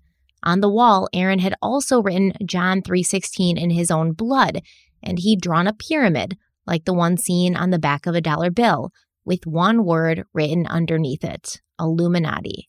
Um, so I'm to just cut in here because I did not know this. I had read it somewhere and I did not think it was real. But then I read it in James Patterson's book and I was like, okay, I got to figure out if this is real. And I like fact checked and found it in four other separate sources. He did make the like Illuminati pyramid and write Illuminati. I think Aaron was trolling us because listen, no one wants to believe in conspiracy theories more than me. And there's a big conspiracy theory that a bunch of celebrities are in the Illuminati, you know, like Cardi B and all that.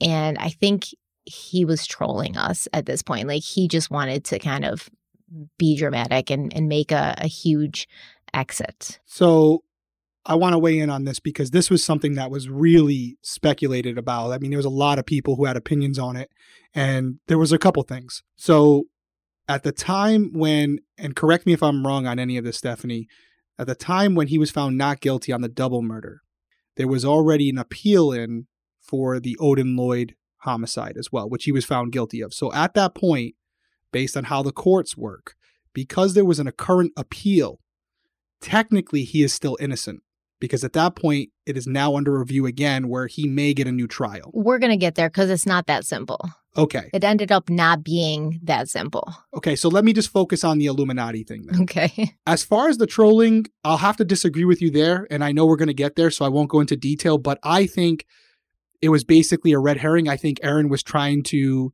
suggest that he was murdered. And that'll become more clear as to why he would do something like that as we go forward. Yeah, I think I know where you're going with it. And I want to hear why you think that when we get there, because that's very interesting. I had not considered it. Okay. Before he had taken his own life, Aaron made stigmata like marks in blood on both of his feet. He took all of his clothes off and dumped several bottles of shampoo on the floor. According to James Patterson's book, All American Murderer, quote, Hernandez tied one end of the twisted sheet to the top of one of the vertical slats on the window across from the door to his cell, but the crossbar was just five feet from the floor. There was a metal desk directly beneath it and a metal chair next to it. Both had been bolted right into the wall. What happened next took doing and determination on Aaron's part. First, he rolled up some towels and stuck them through the crossbar so that the twisted sheet wouldn't slide down the vertical slat. Then he tied the other end of the sheet around his neck. End quote. After the jury read out the verdict in the double homicide, Hernandez mouthed the words, I love you, to his fiancee. Hernandez's cousin says the family is in pain tonight. He was the first one to make it. And um, from our side of the family, he was the first one. Reaction to Hernandez's death pouring in from around the country. The rapper Snoop Dogg tweeting, This is sad. Former wide receiver Donté Stallworth reminding the world that Hernandez's four year old daughter will forever suffer from this loss. At the risk of sounding cold or callous, you know, honestly, I was somewhat indifferent to the news because at the end of the day, we're talking about someone uh, with a very violent past who killed someone. Most of my uh, condolences still go to the families that um, are missing loved ones. Today, officials at the Massachusetts Department of Corrections said they had no prior concern that Hernandez was planning to take his own life. Lawyers for Hernandez say they were actually exploring an appeal to the murder conviction for which he was serving the life sentence. Those who knew Hernandez personally are expressing doubts as to whether he killed himself. We still think that um, there's no way that Aaron would uh, take his own life. One of his agents, Brian Murphy, took to Twitter to say absolutely no chance he took his own life. The Massachusetts State Police and the Worcester County DA's office are now investigating the circumstances of Hernandez's death. An autopsy is being performed in Boston. They're also looking at his recent time in prison, including prior fights and any gang related disputes he may have had. Hernandez was found dead just hours before his former teammates from the Patriots paid a visit to the White House to celebrate their recent Super Bowl victory. A spokesperson for the Patriots said they would not be commenting today on Hernandez's death. The Patriots head coach, however, Bill Belichick, when asked during a recent CNBC interview what one word he would use to describe Hernandez, said the following Tragedy. Heartbreaking. Yes, that would be another word. Not everyone believed that Aaron would do this to himself or his loved ones, and if he had done it, it might have been connected to a radio program that had aired two days before his suicide. An investigative reporter in Boston named Michelle McPhee had appeared on a sports radio show, claiming that she had a juicy rumor. One of the hosts said, quote, This rumor This Aaron Hernandez rumor, which is so juicy, I want to get into it. It is big. End quote. McPhee responded, quote, I mean, hey, let's tease away. End quote. The host announced, quote, Michelle knows the real motive for the murder of Odin Lloyd, and let's just say that Odin Lloyd caught Aaron Hernandez in a compromising position. End quote. McPhee responded, quote, You could say that Aaron Hernandez was a former tight end before he was kicked off the Patriots. End quote.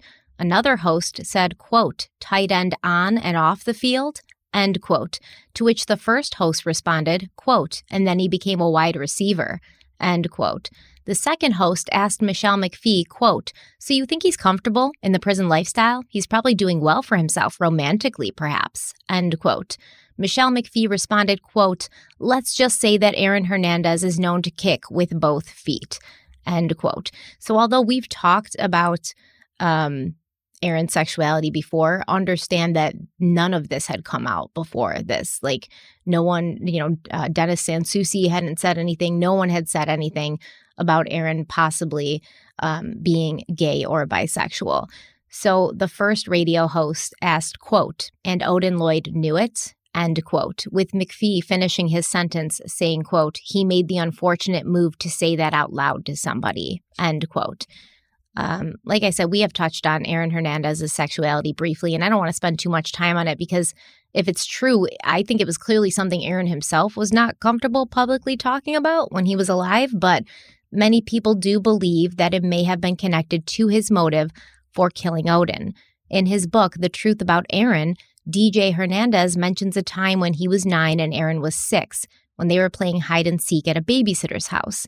DJ claims that at this time, Aaron was forced into a tent by an older boy who sexually abused him.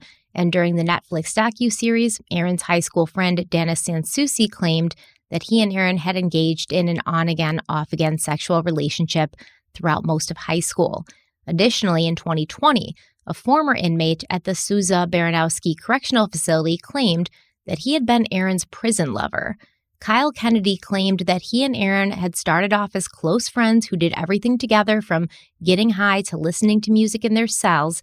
And when their relationship turned physical, they were intimate one to two times a week and they would write letters to each other back and forth all day, with one alleged letter from Aaron to Kyle reading, quote, I miss you so much. You should be awake knowing you sleep all fucking day. LOL. I just wish we were cellmates so I could at least kiss you on the forehead and say I love you, then let you sleep while I make sure you have your coffee ready when you wake up. I just wanted to tell you this morning that I love you. You never have to question us. I will stop questioning you and us. I realized through our thing over the past few days how much I love you and how much I want you and us mainly how I want you to know what real love, real loyalty is, and to experience someone who is with you through all in life. We will have ups and downs, times of pain and suffering, but together we will make it right. I'm sorry for overreacting, but it's something I have to work on because I'm used to being done dirty my whole life. End quote. Kyle Kennedy also claims that Aaron confessed to him that he had killed four people. Kyle Kennedy sat down with the author of a new book about Hernandez and wasn't shy, sharing intimate details about the former New England Patriot and claims that Aaron Hernandez told him about a fourth killing as well. Wearing prison scrubs and covered in tattoos, Kyle Kennedy dropped a bombshell about Aaron Hernandez. We call him Double A, you know, and we got two bodies, like, and I used to tell him, boy, we should call you Triple A. He's like, nah, he's like four. You know, we're sitting in someone, what you mean four? And he's like, yo, he's like, yo, he's like, I got four bodies. Did you believe him? What we were able to establish is a credible lead that suggests that Aaron Hernandez could have been involved in a fourth murder. If Aaron Hernandez killed four people, he was a serial killer. Dylan Howard is the author of a new book called Aaron Hernandez's Killing Fields.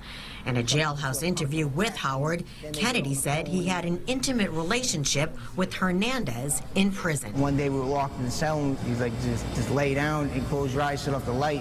And he's like, you know, and that's the first time. How much of a dark secret was this for him to carry around as a burden?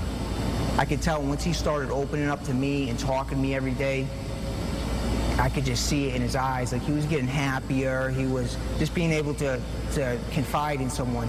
some, something that he couldn't talk to anybody about. Howard says Kennedy wanted to talk and tell his story. He was someone who had been denied publicly as Aaron's lover, who he claims had written a fourth suicide letter to him but that Aaron's lawyer and family prevented him from getting it. Kennedy says Hernandez confessed to the 2013 Boston double murder that he was later acquitted of. Basically, you know, he felt disrespected by him. He said they waited down the street in a parking garage for like three or four hours. They knew what kind of car they were in. And, um, you know, he told me he'd seen him go by. He pulled up next to him. You know, he meant to kill the, the one kid um, in the passenger seat. He told you in explicit detail how he, in cold blood, murdered two people, but he also told you he was prepared to lie before a jury of his peers. Who comes to prison and wants to admit what they did? You know? I've lied on the stand a hundred times. Kennedy also claims Hernandez told him why he killed Odin Lloyd. And he was just telling me that was my boy. He's like, he just, he wasn't loyal to me. He didn't, you know, I couldn't trust him. But Kennedy says Hernandez did trust him. The media just makes him look like a monster. You know, he's this kid that had everything going for him. You know, and he just, why did he do this? And that's not the only question that was left unanswered. No one can answer or explain why he decided to take his own life. Kennedy, who was put on suicide watch after learning Hernandez hung himself, says he was a tortured soul. We were together for a while. He just wanted to be real with himself before anyone. He's like, you know, he's like, I feel like I'm hiding in my own skin.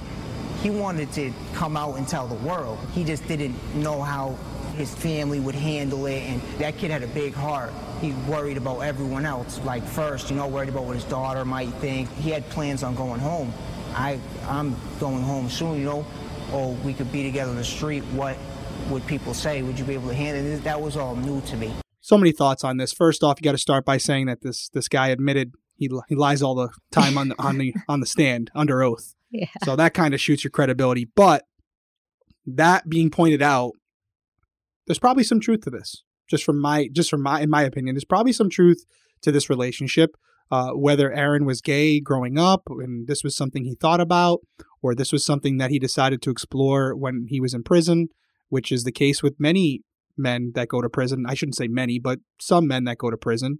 So there may be some truth to it, but I don't really care. And and I and not to be insensitive, but whatever his sexual preference was, I don't care. I mean, doesn't matter to me. He's still a killer. And as far as the four uh, people that he might be involved in, that could be a situation where he's trying to even increase his legacy, his prison legacy, or it wouldn't surprise me at all if there was some truth to that. We learned about the double homicide. We learned about uh, Odin Lloyd. You know, he may be counting uh, Alexander Bradley. I don't know.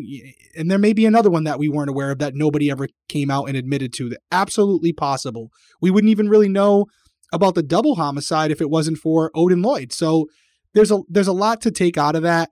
As far as this this this radio show that kind of brought this information out, it was very insensitive. It was completely unprofessional, disrespectful, and being someone from the New England area, it was a national story, but it was very prominent when uh, up here as well and a lot of people turned on them i don't know if they're still in business if, or if they got fired i i can't recall but they got a lot of backlash for it as they should because the way they were not only did they come out with this information but the way they were framing it some of the quotes they were using that you put out there what are you doing? What what are you doing? It, it just makes no sense to me whatsoever and i remember they they really got hammered for it as they should. Now as far as it relates to okay aaron hears this he's so embarrassed by it he kills himself for me personally i don't believe that. I don't believe that was the motive. So to kind of narrow it down to what we're the what we're really trying to get to the you know to the root of here i don't believe that was the reason why aaron killed himself because i do think aaron being you know a proven liar that he would have just said nah it's not true they don't know what they're talking about i believe there was something more going on here we're going to get there, but there was definitely something more going on here than him being embarrassed about these allegations of him possibly um, being gay. Yeah, I'm not sure how much I believe of this. You know, those letters that Aaron allegedly wrote Kyle Kennedy in prison, they were published in a book called Aaron Hernandez's Killing Fields, which I was not going to buy that book or read it with that inflammatory title. Um, but I still don't know how much truth there is to it. And if Kyle Kennedy knew that Aaron was worried about his family, you know, what his family and his daughter were going to think, and Kyle loved Aaron as much as he claimed to, like, why did he come out and publicly expose him after his death? I just, I don't know how I feel about it. It seems very um, opportunistic, but you know, whatever. Like you said, it doesn't matter. It only matters in the sense where it might have been a motive to kill Odin Lloyd.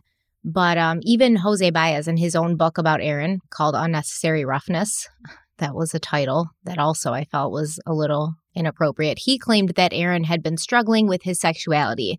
Baez claims that during the final days of the double murder trial, the prosecutors were planning to question Shayanna Jenkins about Aaron's affairs with a woman and a man. And at that point, according to Jose Baez, Aaron broke down in tears and he said he was scared how Shayanna would react to hearing this, as he didn't know how she was going to feel about his relationship with a same sex partner who also happened to be a mutual friend of the couple. Baez claims he told Shayanna, and he wrote, quote, This is the shit they don't teach in law school. While the news about the woman did not shake her, I could see the betrayal in her face when I mentioned the man. She knew him and had spent time with him and Aaron. She felt like a fool. End quote. The prosecution did not end up asking Shayanna about these affairs in court, which I guess, once again, I'm confused why Jose Baez included it in his book. It just all feels so exploitative to me, all of it. But everyone said, you know, Aaron was uncomfortable with it, but then they're running their mouths after he's gone. And I know he did some terrible things, but like he's still entitled to his secrets if he wanted them kept. And uh, Shayanna Jenkins, you know, she kind of felt the same way, and she expressed her distaste for all of this when talking to ABC News. What was in the documentary that shouldn't have been, in your opinion? Yeah. I, I would have to say Aaron's sexuality. Um, you can't describe someone's sexuality without them being here. Um, although I've had a child with Aaron, I still can't tell you um, how he was feeling inside. No one can. Do you want to comment at all on that aspect of this documentary and the rumors that had been there that Aaron may have been bisexual or gay? If he did feel that way, or if he felt the urge, I wish that I, I was told. And I wish that he, you know, he would have told me because I wouldn't. I would not have loved him any differently. I would have understood. It's not shameful. And I don't think anybody should feel shameful on who they are inside, regardless of who they love. I, I think I, I think it's a beautiful thing. Um, I just, I, I wish I was able to tell him that. Yeah, I agree with everything she said there. You know, for me, we know it's true that there are people out there who are not as high profile as Aaron Hernandez who hide their sexuality because of out of fear of um, you know, embarrassment from their peers, from their parents, whatever the reason may be. We know that's a fact. And so to think that someone like Aaron Hernandez, who we've established was trying to create this persona, this hardened street persona, um, it would most likely not be accepted by his peers, especially in that particular group if he was if he was gay or even bisexual.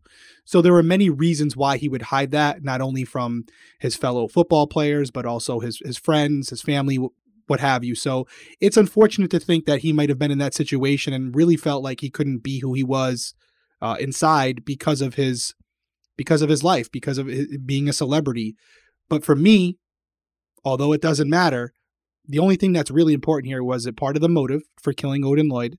And was it part of the reasoning why he killed himself or someone would kill him? That's the only components for it for me. If it doesn't relate to those things, whatever was going on in his personal life, it's really none of our business. Yeah, I absolutely agree. Like, who cares? Who cares? I mean, unless you're his fiance. It's 2022. Yeah, and I mean, but I mean, you, like it's none of your business, anybody's business who he's sleeping with, unless you're like in a relationship with him, and then I guess you have a right to have an opinion about it. But other than that, I don't see why it even matters. Like he's still a bad guy for killing a bunch of people, and he could still be a a broken and like you know tragic figure too who had to constantly hide who he was. He can be both of those things at once and we can have sympathy for one part and and not have sympathy for the other part.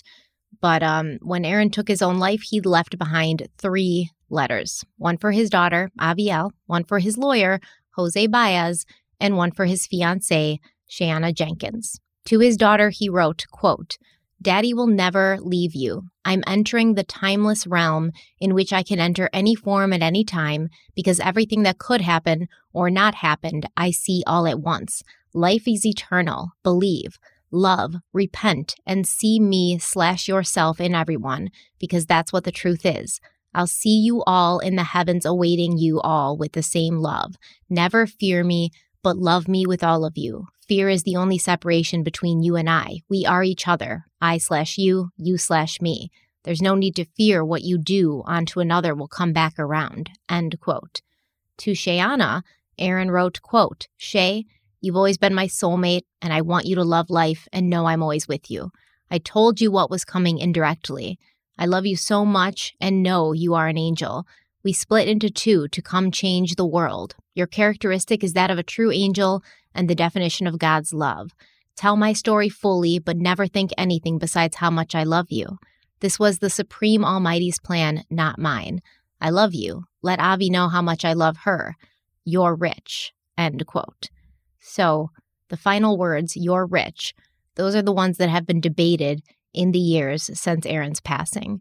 In the Netflix docu-series, they mentioned how Aaron had heard in prison that if you were an inmate and you died while you had an open appeal, you would be acquitted of that charge and considered innocent.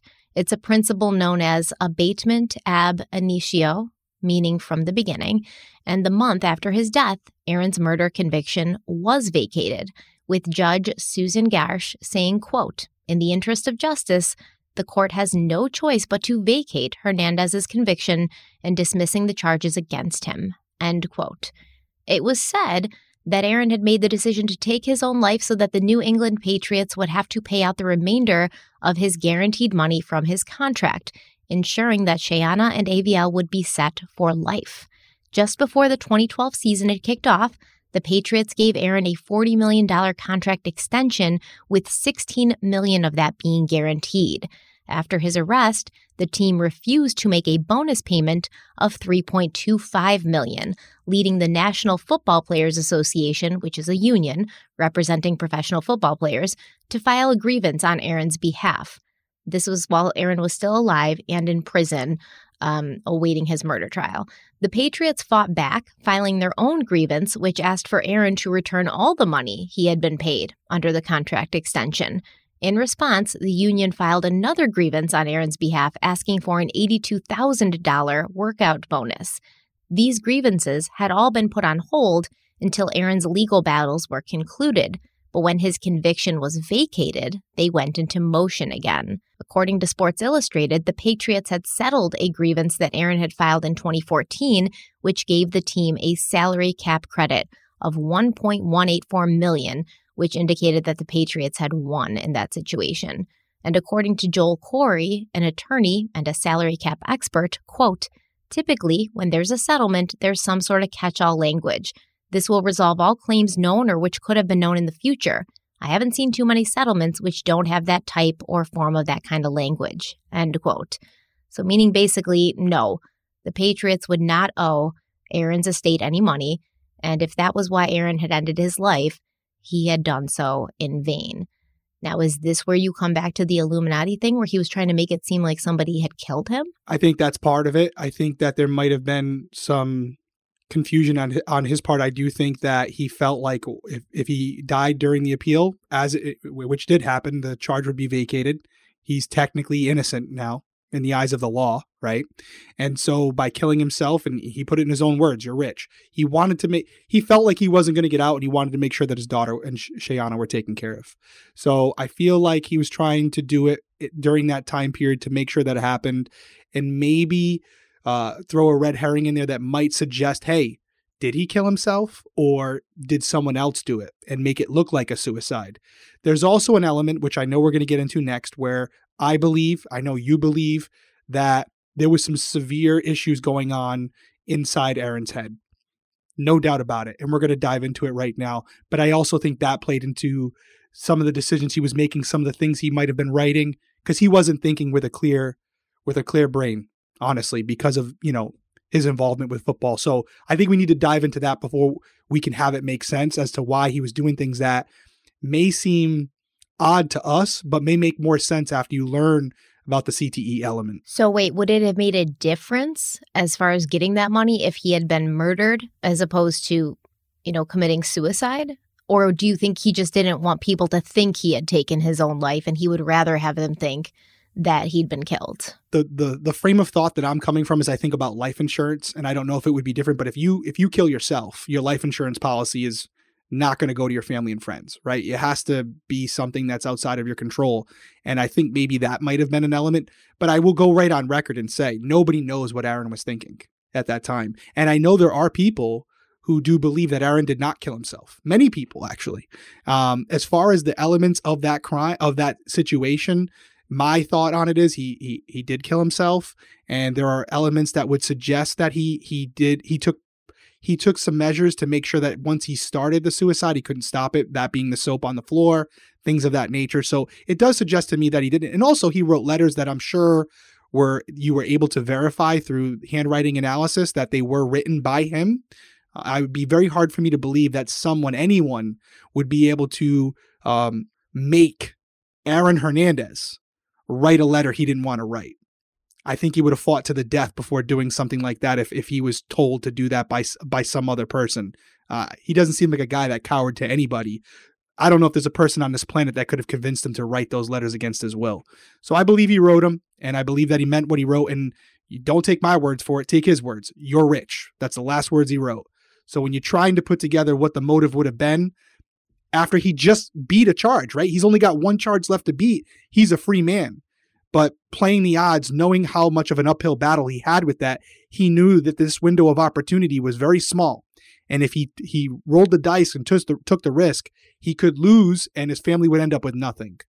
So I think that's the the the option he chose. I just don't know or understand, I guess, how he went from being so optimistic about the appeal. You know, he was saying, like, oh, I think, you know, with this appeal, I'm going to get out in a couple of years. I'm going to be with my family. I'm going to be able to see my daughter grow up eh, just in a couple of days to go from being so optimistic to completely despondent where there's no hope and and you're taking your own life um maybe him saying what does that go back to for us. I feel like it with aaron he's always putting CTE, on man. yeah or with aaron he's always putting on a front you know like everything's great everything's good. Like even when he was first arrested he was like don't worry i'm going to be out of here in no time. Like there's no way this charge is going to stick. So either he truly believed that and then at some point like like maybe the CTE kicked in it's going to give his moods swinging all wild all over the place and he just felt very down one day. I don't know. It's sad um because now his daughter doesn't even get to talk to him on the phone or see him in prison That's right. And I'm not no doctor, but just based on what we know about CTE at this point, it makes a person very erratic, up and down as far as their mood swings, and, and they can become very violent um, against themselves and others. We know we can go into it. Junior Seau, he he took his own life. He was a famous linebacker, played for the Patriots, played for the San Diego Chargers. Got to a point where he was so depressed and so out of it from CTE that he saw, he shot himself in the chest just so they could examine his brain while it was still intact.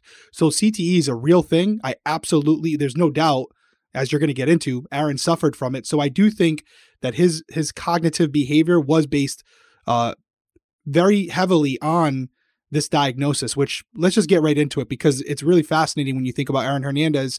Everything we've learned about, now you're going to throw this in there and it's going to really start to explain why he may have done some of the things he did. We're not justifying those things, but we always want to know the why. And this might give us some insight into that. So, over the course of his short life, Aaron Hernandez had received quite a few head injuries. According to DJ Hernandez, uh, as far as he can remember, Aaron's earliest concussions had happened in childhood. Once when he was ice skating and he slammed headfirst into a wall. And then when Aaron was in the first grade, DJ accidentally hit him in the head with a hammer. During his football career in high school, college, and then for the Patriots, Aaron also suffered from multiple concussions. So, CTE is brain degeneration caused by repeated head traumas and it's been found in the brains of people who play contact sports, such as football and boxing. Some symptoms of CTE can be difficult with cognition and emotions, memory loss, and problems with planning, organization, and carrying out tasks. It can also lead to behavioral changes like impulse behavior and aggression. According to research done at Boston University, researchers studied the donated brains of 202 football players and they found CTE in 99% of these brains. Mike Webster was the first former NFL player to be diagnosed with CTE. During his illustrious 17 year career, he was considered to be the greatest center to play in the league. After his retirement, he suffered from amnesia, dementia, and depression for many years. After his death, Webster was diagnosed with the degenerative disease by a forensic neuropathologist named Bennet Omalu. And this is the concussion movie that you told me and everyone to watch. Uh, it's about Bennet Omalu and Gotta watch it, guys. You should definitely watch it because I did watch it. By the way, it was really good. Incredible movie, Very right? good. Yeah, sad.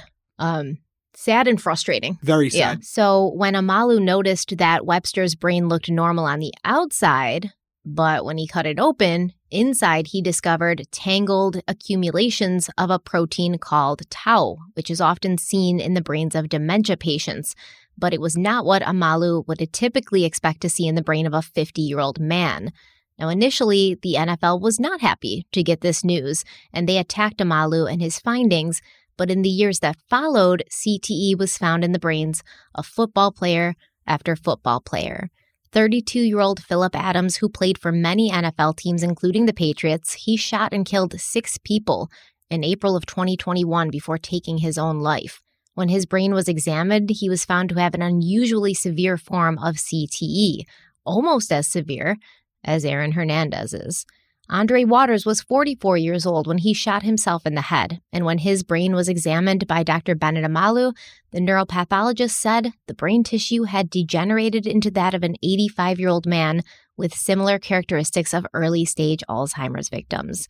Dr. Bennet Omalu claimed that the depression Waters was showing in his final years was almost certainly exacerbated, if not caused by the state of his brain, and if he had lived for another 10 to 15 years, Waters would have been fully incapacitated. The brain of former Kansas City Chiefs linebacker Jovan Belcher was also examined after he murdered his girlfriend and took his own life in 2012, and he also had CTE. So did Junior Seau, as you just mentioned, and David Duerson, who both took their own lives. When Jose Baez addressed the media in the wake of Aaron's suicide, he told them that Boston University was going to be looking at Aaron's brain as well. Do you have any evidence that Aaron Hernandez is suffering from CTE? Are you suggesting that okay. the brain? Are you suggesting that the brain injury had to do with the apparent suicide of Aaron Hernandez? We're not suggesting anything, and uh, here's one thing that you, you have to understand. When you conduct an investigation, you don't look for a specific uh, result. You go where the evidence takes you. Right now, this is part of our investigation where we need to examine every aspect of, of, of this case, and this is an important one, of course. Uh, we're very lucky that Boston University is, is right here in, in, your, in your backyard, and, and we want to take full advantage of, of the resources.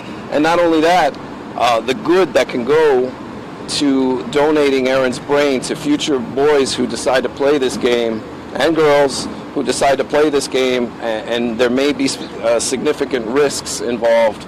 And if they can learn anything from, from Aaron Hernandez's brain, we certainly want to. Jose, are, you- Jose, are you suggesting? Are you Hold- hold suggesting, or do you suspect that Aaron Hernandez uh, was suffering from? CTE? Again, uh, I, you don't you don't make a conclusion without looking. All right, are you ready for this? Sure. I'm going to give Jose Baez some props here. I know I hate Whoa. him. I know. I know I hate him. Whoa. And that hasn't changed. Market. But uh, I do like how, you know, these reporters were trying to be like, you know, to say he's got CTE, man, say it. And Jose Baez is like, no, you don't make a conclusion and then find evidence to support it. You go where it takes you. Like it's a possibility, it's potentially, you know, a factor, but we're going to wait and see. So I like that. That, that wasn't that hard for me, honestly, because, you know, it's a, it's, it's a good job. Good job, Jose. Okay, you don't need a break? What? Need a break or anything? No, I feel good, man. Yeah, Okay, Jose. okay. Woo. G- Give me some of your trading cards, Derek. I'll send them your way. Gotta catch them all. hey, listen, you gotta gotta gotta appreciate you know what he does. I do think he's a you know a well spoken guy. I think he's smart, and I think he knows what he's doing. I think he knows what he's doing, and I may not like some of the the the angles he he takes to to get where he wants to go, but I do think that it's fair to say that, as I said earlier, there are cops out there who take shortcuts to get where they want to go.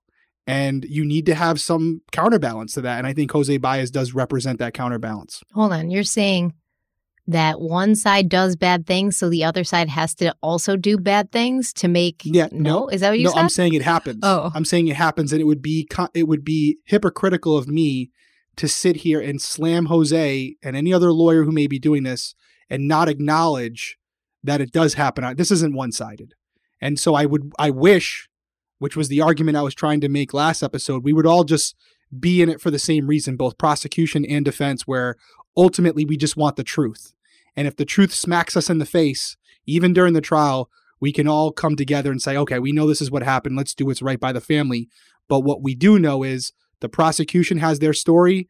They're going to focus on things that prove their theory right. And the defense is going to do it as well. And both sides over the years have been guilty of omitting certain facts that may not support their theory. I, or, or basically finding technicalities to rule out other people's theory. So it's the game, and that's why I hate the judicial system. I don't. It's not fair on either side. I just can't forgive him for Casey Anthony. I can't forgive him for that. I can't. That's a tough one. I know it's. I know that's the source. The source of your resentment. I know it, hard to get past. and I'm with you. And I'm with you. But you know, you could also say, law enforcement, prosecution, they could have did a better job, and that's what I'm sure Baez would have said. I'm sure it is Or what what has said. he has said that. yeah, there you go. There you go. Well, as it turned out, the Boston researcher who examined Aaron's brain found that he had the most severe form of CTE that she had ever seen in someone his age. Dr. Ann McKee, who directs CTE research at the university, claimed her research team had found the 27 year old had stage 3 CTE, that's stage 3 out of 4, and they had never seen such severe damage in a brain younger than 46 years old.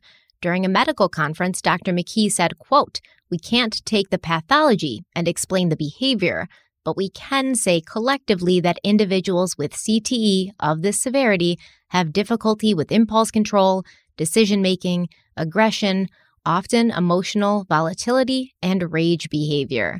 End quote. It was also discovered that Aaron had been born with a genetic marker associated with neurodegenerative diseases, which could have contributed to the severity of his condition. What was the most significant takeaway from your findings? Uh, the most significant that this, for an individual who was only 27 at the time that he died, he had uh, very advanced disease. And not only was it advanced microscopically, uh, especially in the frontal lobes, which are very important for uh, decision making, judgment, uh, and cognition. Uh, but we could see damage to the to the to the inner chambers of the brain, the septum, and we have this would be the first case we've ever seen of that kind of damage in such a young individual. Doctor, you, you've examined uh, a lot of brains of athletes with CTE at this point. Could, could you put this in in the context of that, from the, the continuum of most severe to, to least severe? Well, this is clearly on the most severe for his age. In fact, he is the most severe. One thing I was also going to mention, given the conversation that we had earlier uh, at the conference, was that Aaron Hernandez was ApoE34. So we know that that's a risk factor for neurodegenerative disease, the inheritance of the E4 allele. Whether or not that contributed in this case is speculative, but it may uh, explain some of his susceptibility to this disease.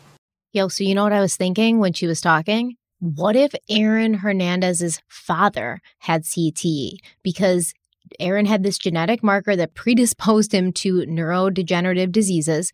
Aaron Hernandez's father played football all through high school and into college, and his behavior, you know, towards his wife and his kids and, you know, just random people because he was getting in fights with other coaches on the sidelines might also suggest that he may have been suffering from some sort of, you know, CT situation. Yeah, I agree. I don't know because I'm not a doctor. I don't know if environmental elements of his CTE would contribute to Aaron being born with it. But I think what you're saying is if he was born with this, you know, Well, it's a genetic condition. yeah, whatever it was, then you know it could have been passed on genetically to his son.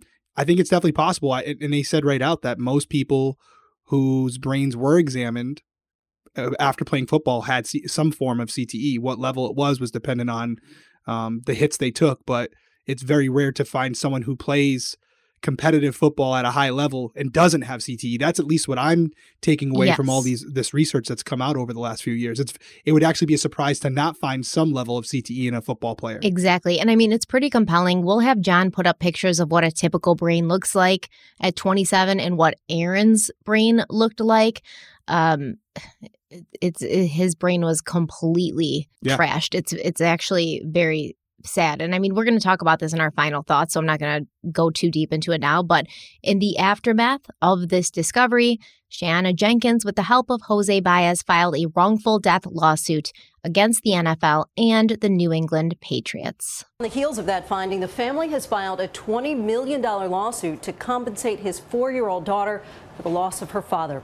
The allegation is that both the NFL and the Patriots not only knew, but hid the dangers of the sport. Now his family is taking aim at the NFL and his former team, the New England Patriots, saying in a lawsuit defendants were fully aware of the dangers of exposing NFL players such as Mr. Hernandez to repeated traumatic head impacts and blaming them for his death claiming depression, uncontrollable aggression, and suicidal impulses are recognized to be symptoms of late stage CTE.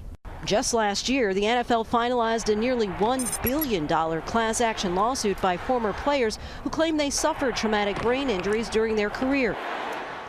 No comment just yet from the NFL or the Patriots. I will say for lawyers representing athletes of contact sports uh, that this is something you should definitely consider having your clients take some of the presumptive tests that are available.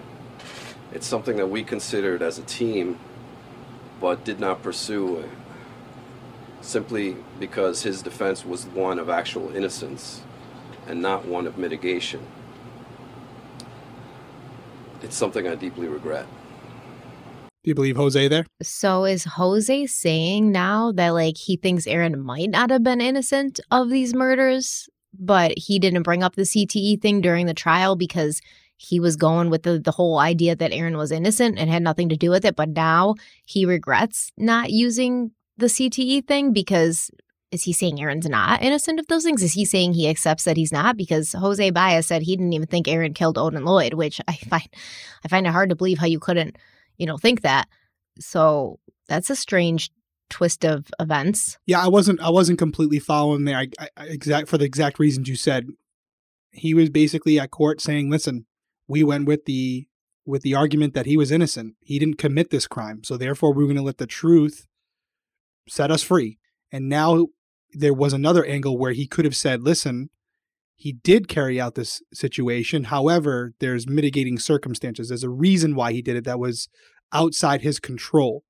but you would have had to admit that he was guilty of carrying out that crime. So I'm with you. I don't know. It's two different arguments, and I don't know if we're, you know, I'm speaking on his behalf and I'm out of turn on this, but it's almost sound like, well, the trying to prove his innocence didn't, you know, well, I shouldn't say that because he was found innocent of it, so it did work. But maybe he felt like I should have thrown this in there. I don't. I don't really know. I think Mr. Baez is the only one who could probably uh, explain that to us because I I didn't really follow it. Yeah, I didn't. Um, I think he was saying maybe he should have like raised awareness about it. Maybe they should have talked about it. Um, maybe it would have been, you know, part of the appeal for the Odin Lloyd case that that Jose was spearheading.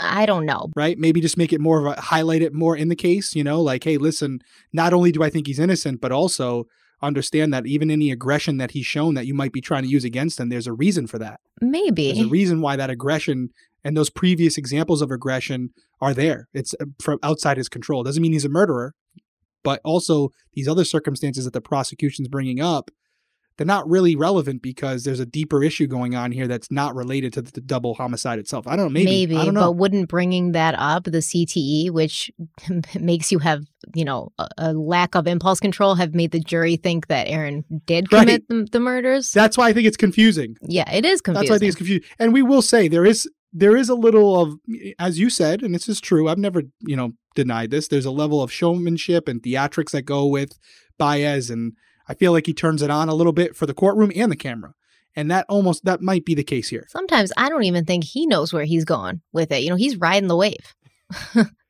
Honestly. That's why he's so good. Yeah. I don't know what he was talking about, but what I do know is not everyone was overly sympathetic to Aaron's condition. I can't understand for the life of me how we can all sit up here and, and, and pick up the issue of CTE as, as if that's the real issue here. It is not. I, my apologies to the family of Aaron Hernandez. But let me be very, very clear. Tedy Bruschi ain't gonna say it. Max Kellerman, you might not feel that way. Damn it, I'm gonna tell you how I feel. Let's get this straight right now. This man was convicted of murder. He was in jail for life without the possibility of parole.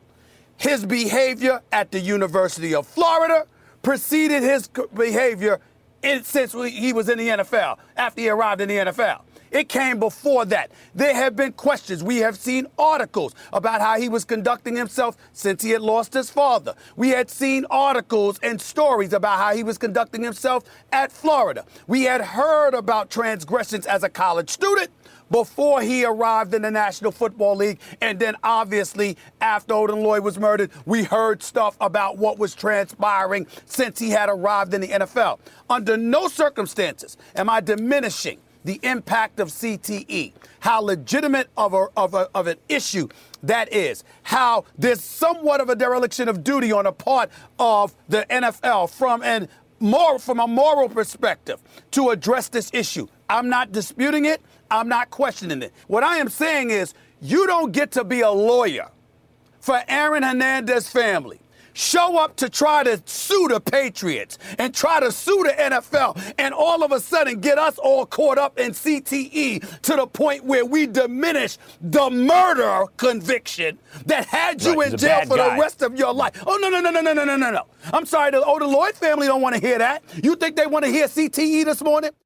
Stephen A. Smith, man, he doesn't. He he will never spare us of the theatrics. I don't know if you if you know Stephen A. Smith. Like, yeah, actually, I do. I mean, he's he always brings it. He always brings he always brings that next level of entertainment. That's why he's getting he's a multi-millionaire Yo, thanks to ESPN. he was mad. okay. and I was like, That's him every day though. Yeah.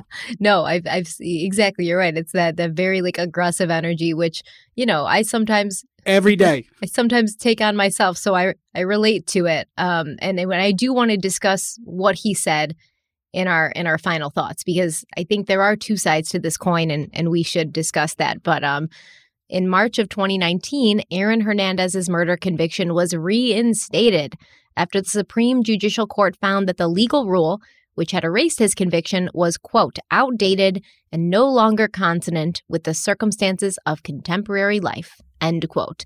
The court also ordered that the practice be abolished for future cases. Odin Lloyd's mother settled a wrongful death lawsuit with the Hernandez estate in September of 2017, and an attorney for Lloyd's family said that they were pleased with the court's new ruling.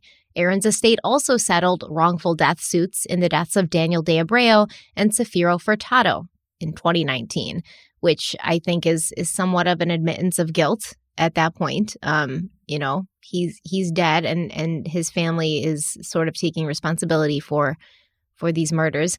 That same year, a federal judge dismissed the lawsuit brought by Aaron's family, who were seeking 20 million from the NFL. The judge said, quote, because Aaron Hernandez did not plead that he was taking active steps toward employment as an NFL football player as of July 7th, 2014, and because it would have been impossible for Hernandez to do so while indefinitely incarcerated, Hernandez is a retired football player within the meaning of the settlement. Allowing the suit to proceed would be allowing relitigation of settled questions at the core of the NFL settlement, end quote. So apparently, there was a 2014 deadline to opt out of a class action lawsuit that had been brought against the league, and Aaron had not opted out. Therefore, his family was not allowed to sue the league or the Patriots separately because they'd been considered as part of that class action lawsuit. So, when you're in a class action lawsuit, you can't bring like civil suits or personal suits once that lawsuit's settled. And in August of 2019, the NFL reached a $765 million settlement over concussion related brain injuries among its 18,000 retired players. So, if Aaron was part of that suit, which it, it makes it seem like he was, his family would have been paid out in that suit, which, according to my math, is less than $50,000 per person, which is Yeah. kind of not Not great. enough. great. No. So, final thoughts. You want to go first? Yeah. So I don't have a ton to say. We covered this case over five episodes. So, I mean, there's a lot that we covered. I'm not going to rehash old things. I will just say to go back to this last segment that you just said, as far as Odin Lloyd's wrongful death lawsuit, which was a civil lawsuit, and then also Daniel De Abreu and uh, Furtado, their civil lawsuits for anybody who's not familiar with it. With a criminal lawsuit, although the double homicide, Aaron was found not guilty, there's two different thresholds. There's two different standards with criminal. It's proof beyond a reasonable doubt, which is a higher standard. With civil, it's uh, the preponderance of evidence, which just essentially means more likely than not. And we went over the double homicide, and although it may not have met the standard of uh, proof beyond a reasonable doubt, uh, it was concluded in a civil court, which again, lesser threshold to meet, that it was more likely than not that Aaron Hernandez uh, was involved in the double homicide. And so there were probably two big payments made out to both those families as they should. So that makes sense to me. And I think that's the right call at minimum. I mean, the right call would have been being found guilty, but at least the family's getting something to uh, move on with the, with their loved one's loss and maybe do some good with it. As far as Aaron's concerned, I think you hit on it a lot earlier when you started talking about CTE. I do believe that Aaron, and even we were joking about it, but Stephen A. Smith, I think, nailed it as well. Aaron Hernandez was a dangerous dude. He's been a dangerous dude since he lost his father, and he was going down the wrong path by hanging out with the wrong people. We see it with a lot of individuals that don't have these underlying conditions. Do I think that CTE exacerbated his paranoia, his aggression, his tendency to violence? Absolutely. It definitely inhibited his decision making process, but I think having the foundation that he had, which was kind of predicated on violence and showing your strength by, through violence, I think it only just made it made a bad situation worse. So I don't think necessarily that it would have changed where we are today, but I could absolutely see the other side of the, the coin that people would make the argument that although he had this paranoia, although he had this tendency for violence, maybe it wouldn't have gotten to the level of murder if it wasn't for CTE. And I'm no expert on CTE, and we've seen numerous cases of people who are not historically violent, like a Junior Seau, who killed themselves. But yeah, he didn't kill anybody else. So that that again goes back to my argument that there was an undertone of violent behavior based on his upbringing, based on the people he hung around with and what he valued, which was the respect of his peers. And his peers were not necessarily people that you and I would associate with. They were bad people to begin with. So that's where I, I land on it. I think it's an unfortunate situation all the way around for Odin's family, for the families of the double homicide, for maybe some other cases that he wasn't uh, connected to but may have been involved in. And then it's obviously sad for Aaron's uh, daughter and, and, to a lesser degree, but still there, uh, Shayanna, because I do not believe this is what she wanted or this is what she felt was going on. And I genuinely believed her in that interview where she was crying about Aaron's sexuality. It almost felt to me, without me knowing her, like this was information that was new to her to for the most part. And she was really sad about the idea that someone she loved was internally going through these things and he never voiced this to her because she would have been there for him. She would have helped him. So the thought that he was going through this alone really bothers her. So I feel for her there as well. And it's a it's an unfortunate situation all the way around. Nobody wins. Yeah. Um so as far as the CTE is concerned, I'm I'm I'm going to say that I I don't think he would have murdered anybody if not for the CTE. Um, and that may surprise a lot of people because I'm usually pretty hard on on these things, and um, I don't like to make excuses. And I do agree with you. You know, thousands of people. I mean, uh, there was thousands of names when I was scrolling through this research of people who had CTE, um, who who obviously didn't kill other people. Many people who had CTE who didn't even kill themselves, you know, but did suffer with other things like depression and mood swings and things like that. Aaron's case was very severe. So I think you're right. I think that it exacerbated tendencies he already had. But if the CTE hadn't been present, I think he would have had the impulse control to keep himself in check. Um, I, I do truly believe that. And I do think that the NFL should be held responsible for that. And they should be educating their players and letting their players know when they come in this is potentially what can happen to you. But what's going to end up happening, and I'm not even sure if it's happening, is the NFL is just going to have these people, these players sign like waivers when they come in. Like, oh, if you end up getting diagnosed with CTE down the road, like you can't sue us. If you end up killing yourself or someone else, like your family can't sue us because what what you're doing is you're waving millions of dollars in front of kids who are fresh out of college, who are talented, who want to be a part of this because they grew up watching it. So yeah, they're going to sign on the dotted line to be like, "Oh, I'm not going to get CTE. Like that's all good." And they're going to go and then the, the NFL's not going to be held liable and and I think that's disgusting because it is very dangerous and and look what it does to to these these men and their brains and it's just horrendous.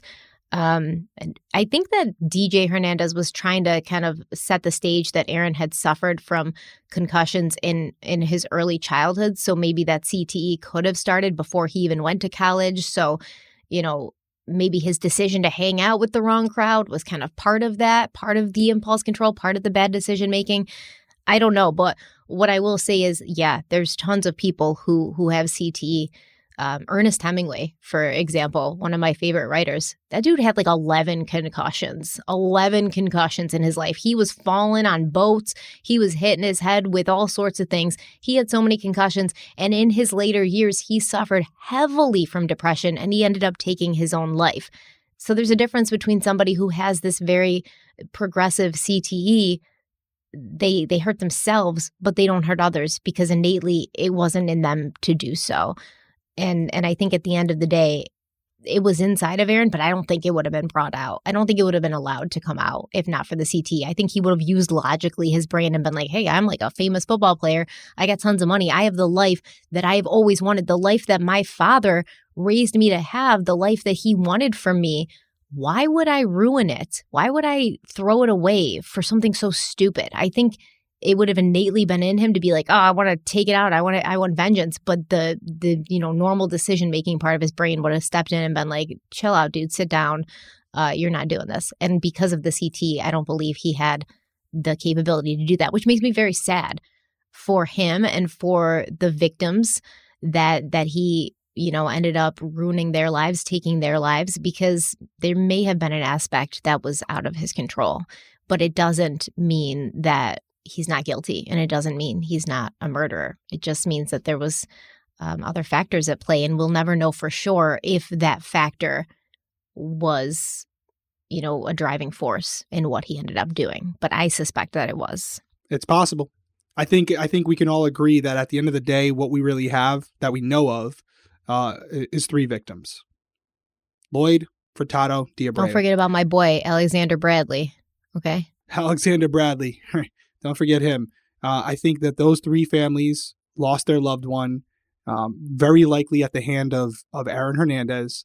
And although there may have been underlying issues going on with it, I think Stephen A. nailed it. At the end of the day, he's a murderer. And there may be things that we can address in future situations and future cases in the NFL where we prevent that from happening.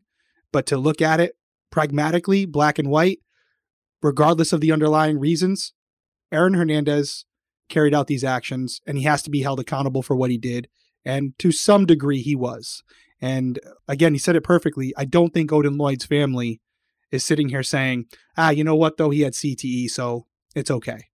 And that's that's where I'm with. I'm with the victims and you know they don't get to get they don't get another chance yeah certainly it doesn't it doesn't matter to them why they no longer have their loved one they just they know they no longer have their loved one and and that's it. It doesn't really matter why. Doesn't mean we can't learn from it though, right? We absolutely should learn. Well, we don't need to learn from it. The people, the powers that be, need to learn from it, right? Mm. The hmm. people who are bringing these kids out, putting them on a field, and letting them get beat up day in and day out without really worrying about where these these guys are going to be in 20 years and it's not just the brain i mean their whole bodies are shot you know it's like they they suffer from a lot of things as they go forward arthritis like 40 things like that they they really they have like 20 good years and they give it all not even that probably like 10 good years and they give all of those good years to the NFL and yeah some of them get paid big bucks in return but at the end of the day I think your health your your health the one body you have is priceless and should not be exchanged for any sum of money. I agree. And I and I'll even say this, I know that you mentioned the NFL. I also think as parents we can change it. You know, I know that you have a son and a daughter. I have two daughters. I'm very I'm very conscientious about uh, my daughter's taking any type of blows to the head, even though they're playing softball, basketball. My brother was an unbelievable football player. I'll say that for him. You know, he played in college, very undersized, and and ultimately had to stop playing because of concussion protocol. He had too many concussions, and he'll tell you to this day that he has severe headaches and stuff all the time. And he'll tell you right out. I'm pretty sure he has. C- he'll tell you he has CTE because of all the blows he took to the head. So I'm very uh, aware of that with my daughters and and having them play any type of sport that has an impact to the head. They're always wearing masks on the field. It's it's something that as parents we can look at and say, hey, although the higher organizations may be trying to circumvent it because of financial reasons, we as parents can take into uh, our own hands the exposure that our own kids have. Yeah, absolutely. But once they hit 18 and someone's waving a paycheck in front of their face, we don't have much Yeah.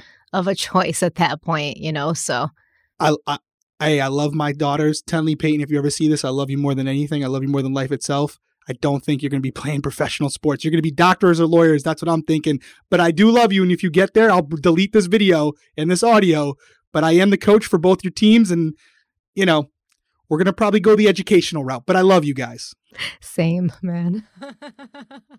same. No, none of my kids are playing professional sports, man. I can't even get them to go outside. You know what I mean? I don't think anybody's going to throw in any money at these guys, at my guys, to uh, to play pro sports. But hey, listen, you can do it, man. I'm I'm rooting for you. It could be anything you want. yeah, I don't see Tenley Duncan anytime soon. But hey, yeah, we'll see. Well, that wraps up the Aaron Hernandez case. Um, we, uh, as always, our thoughts are always with the victims' families, and you know, our, our thoughts are with Aaron's family as well. He has a daughter who has to go on without a father, and um, who knows, you know, what their relationship might have been and how he could have benefited. Um, how she could have benefited having him in her life if he had been whole and healthy and and well. So it's it's all very sad all around. But let us know what you think in the comments if you're watching on YouTube. What do you think about the CTE issue? Was it a major contributing factor? Do you think it's not as big of a deal as it's been made out to be as far as Aaron Hernandez's case is concerned? Let us know what you think. And uh, don't forget to follow us on social media, which is at Crime Weekly Pod on Instagram and Twitter. and Twitter too. Yep. Don't forget to pre order your criminal coffee if you haven't already. Actually, we should be right in the ordering stages when you guys see and hear this. So you should uh, be able to order normally. Thank you so much for being here, and we will start next week with a new case. See you guys later. Be safe. Bye.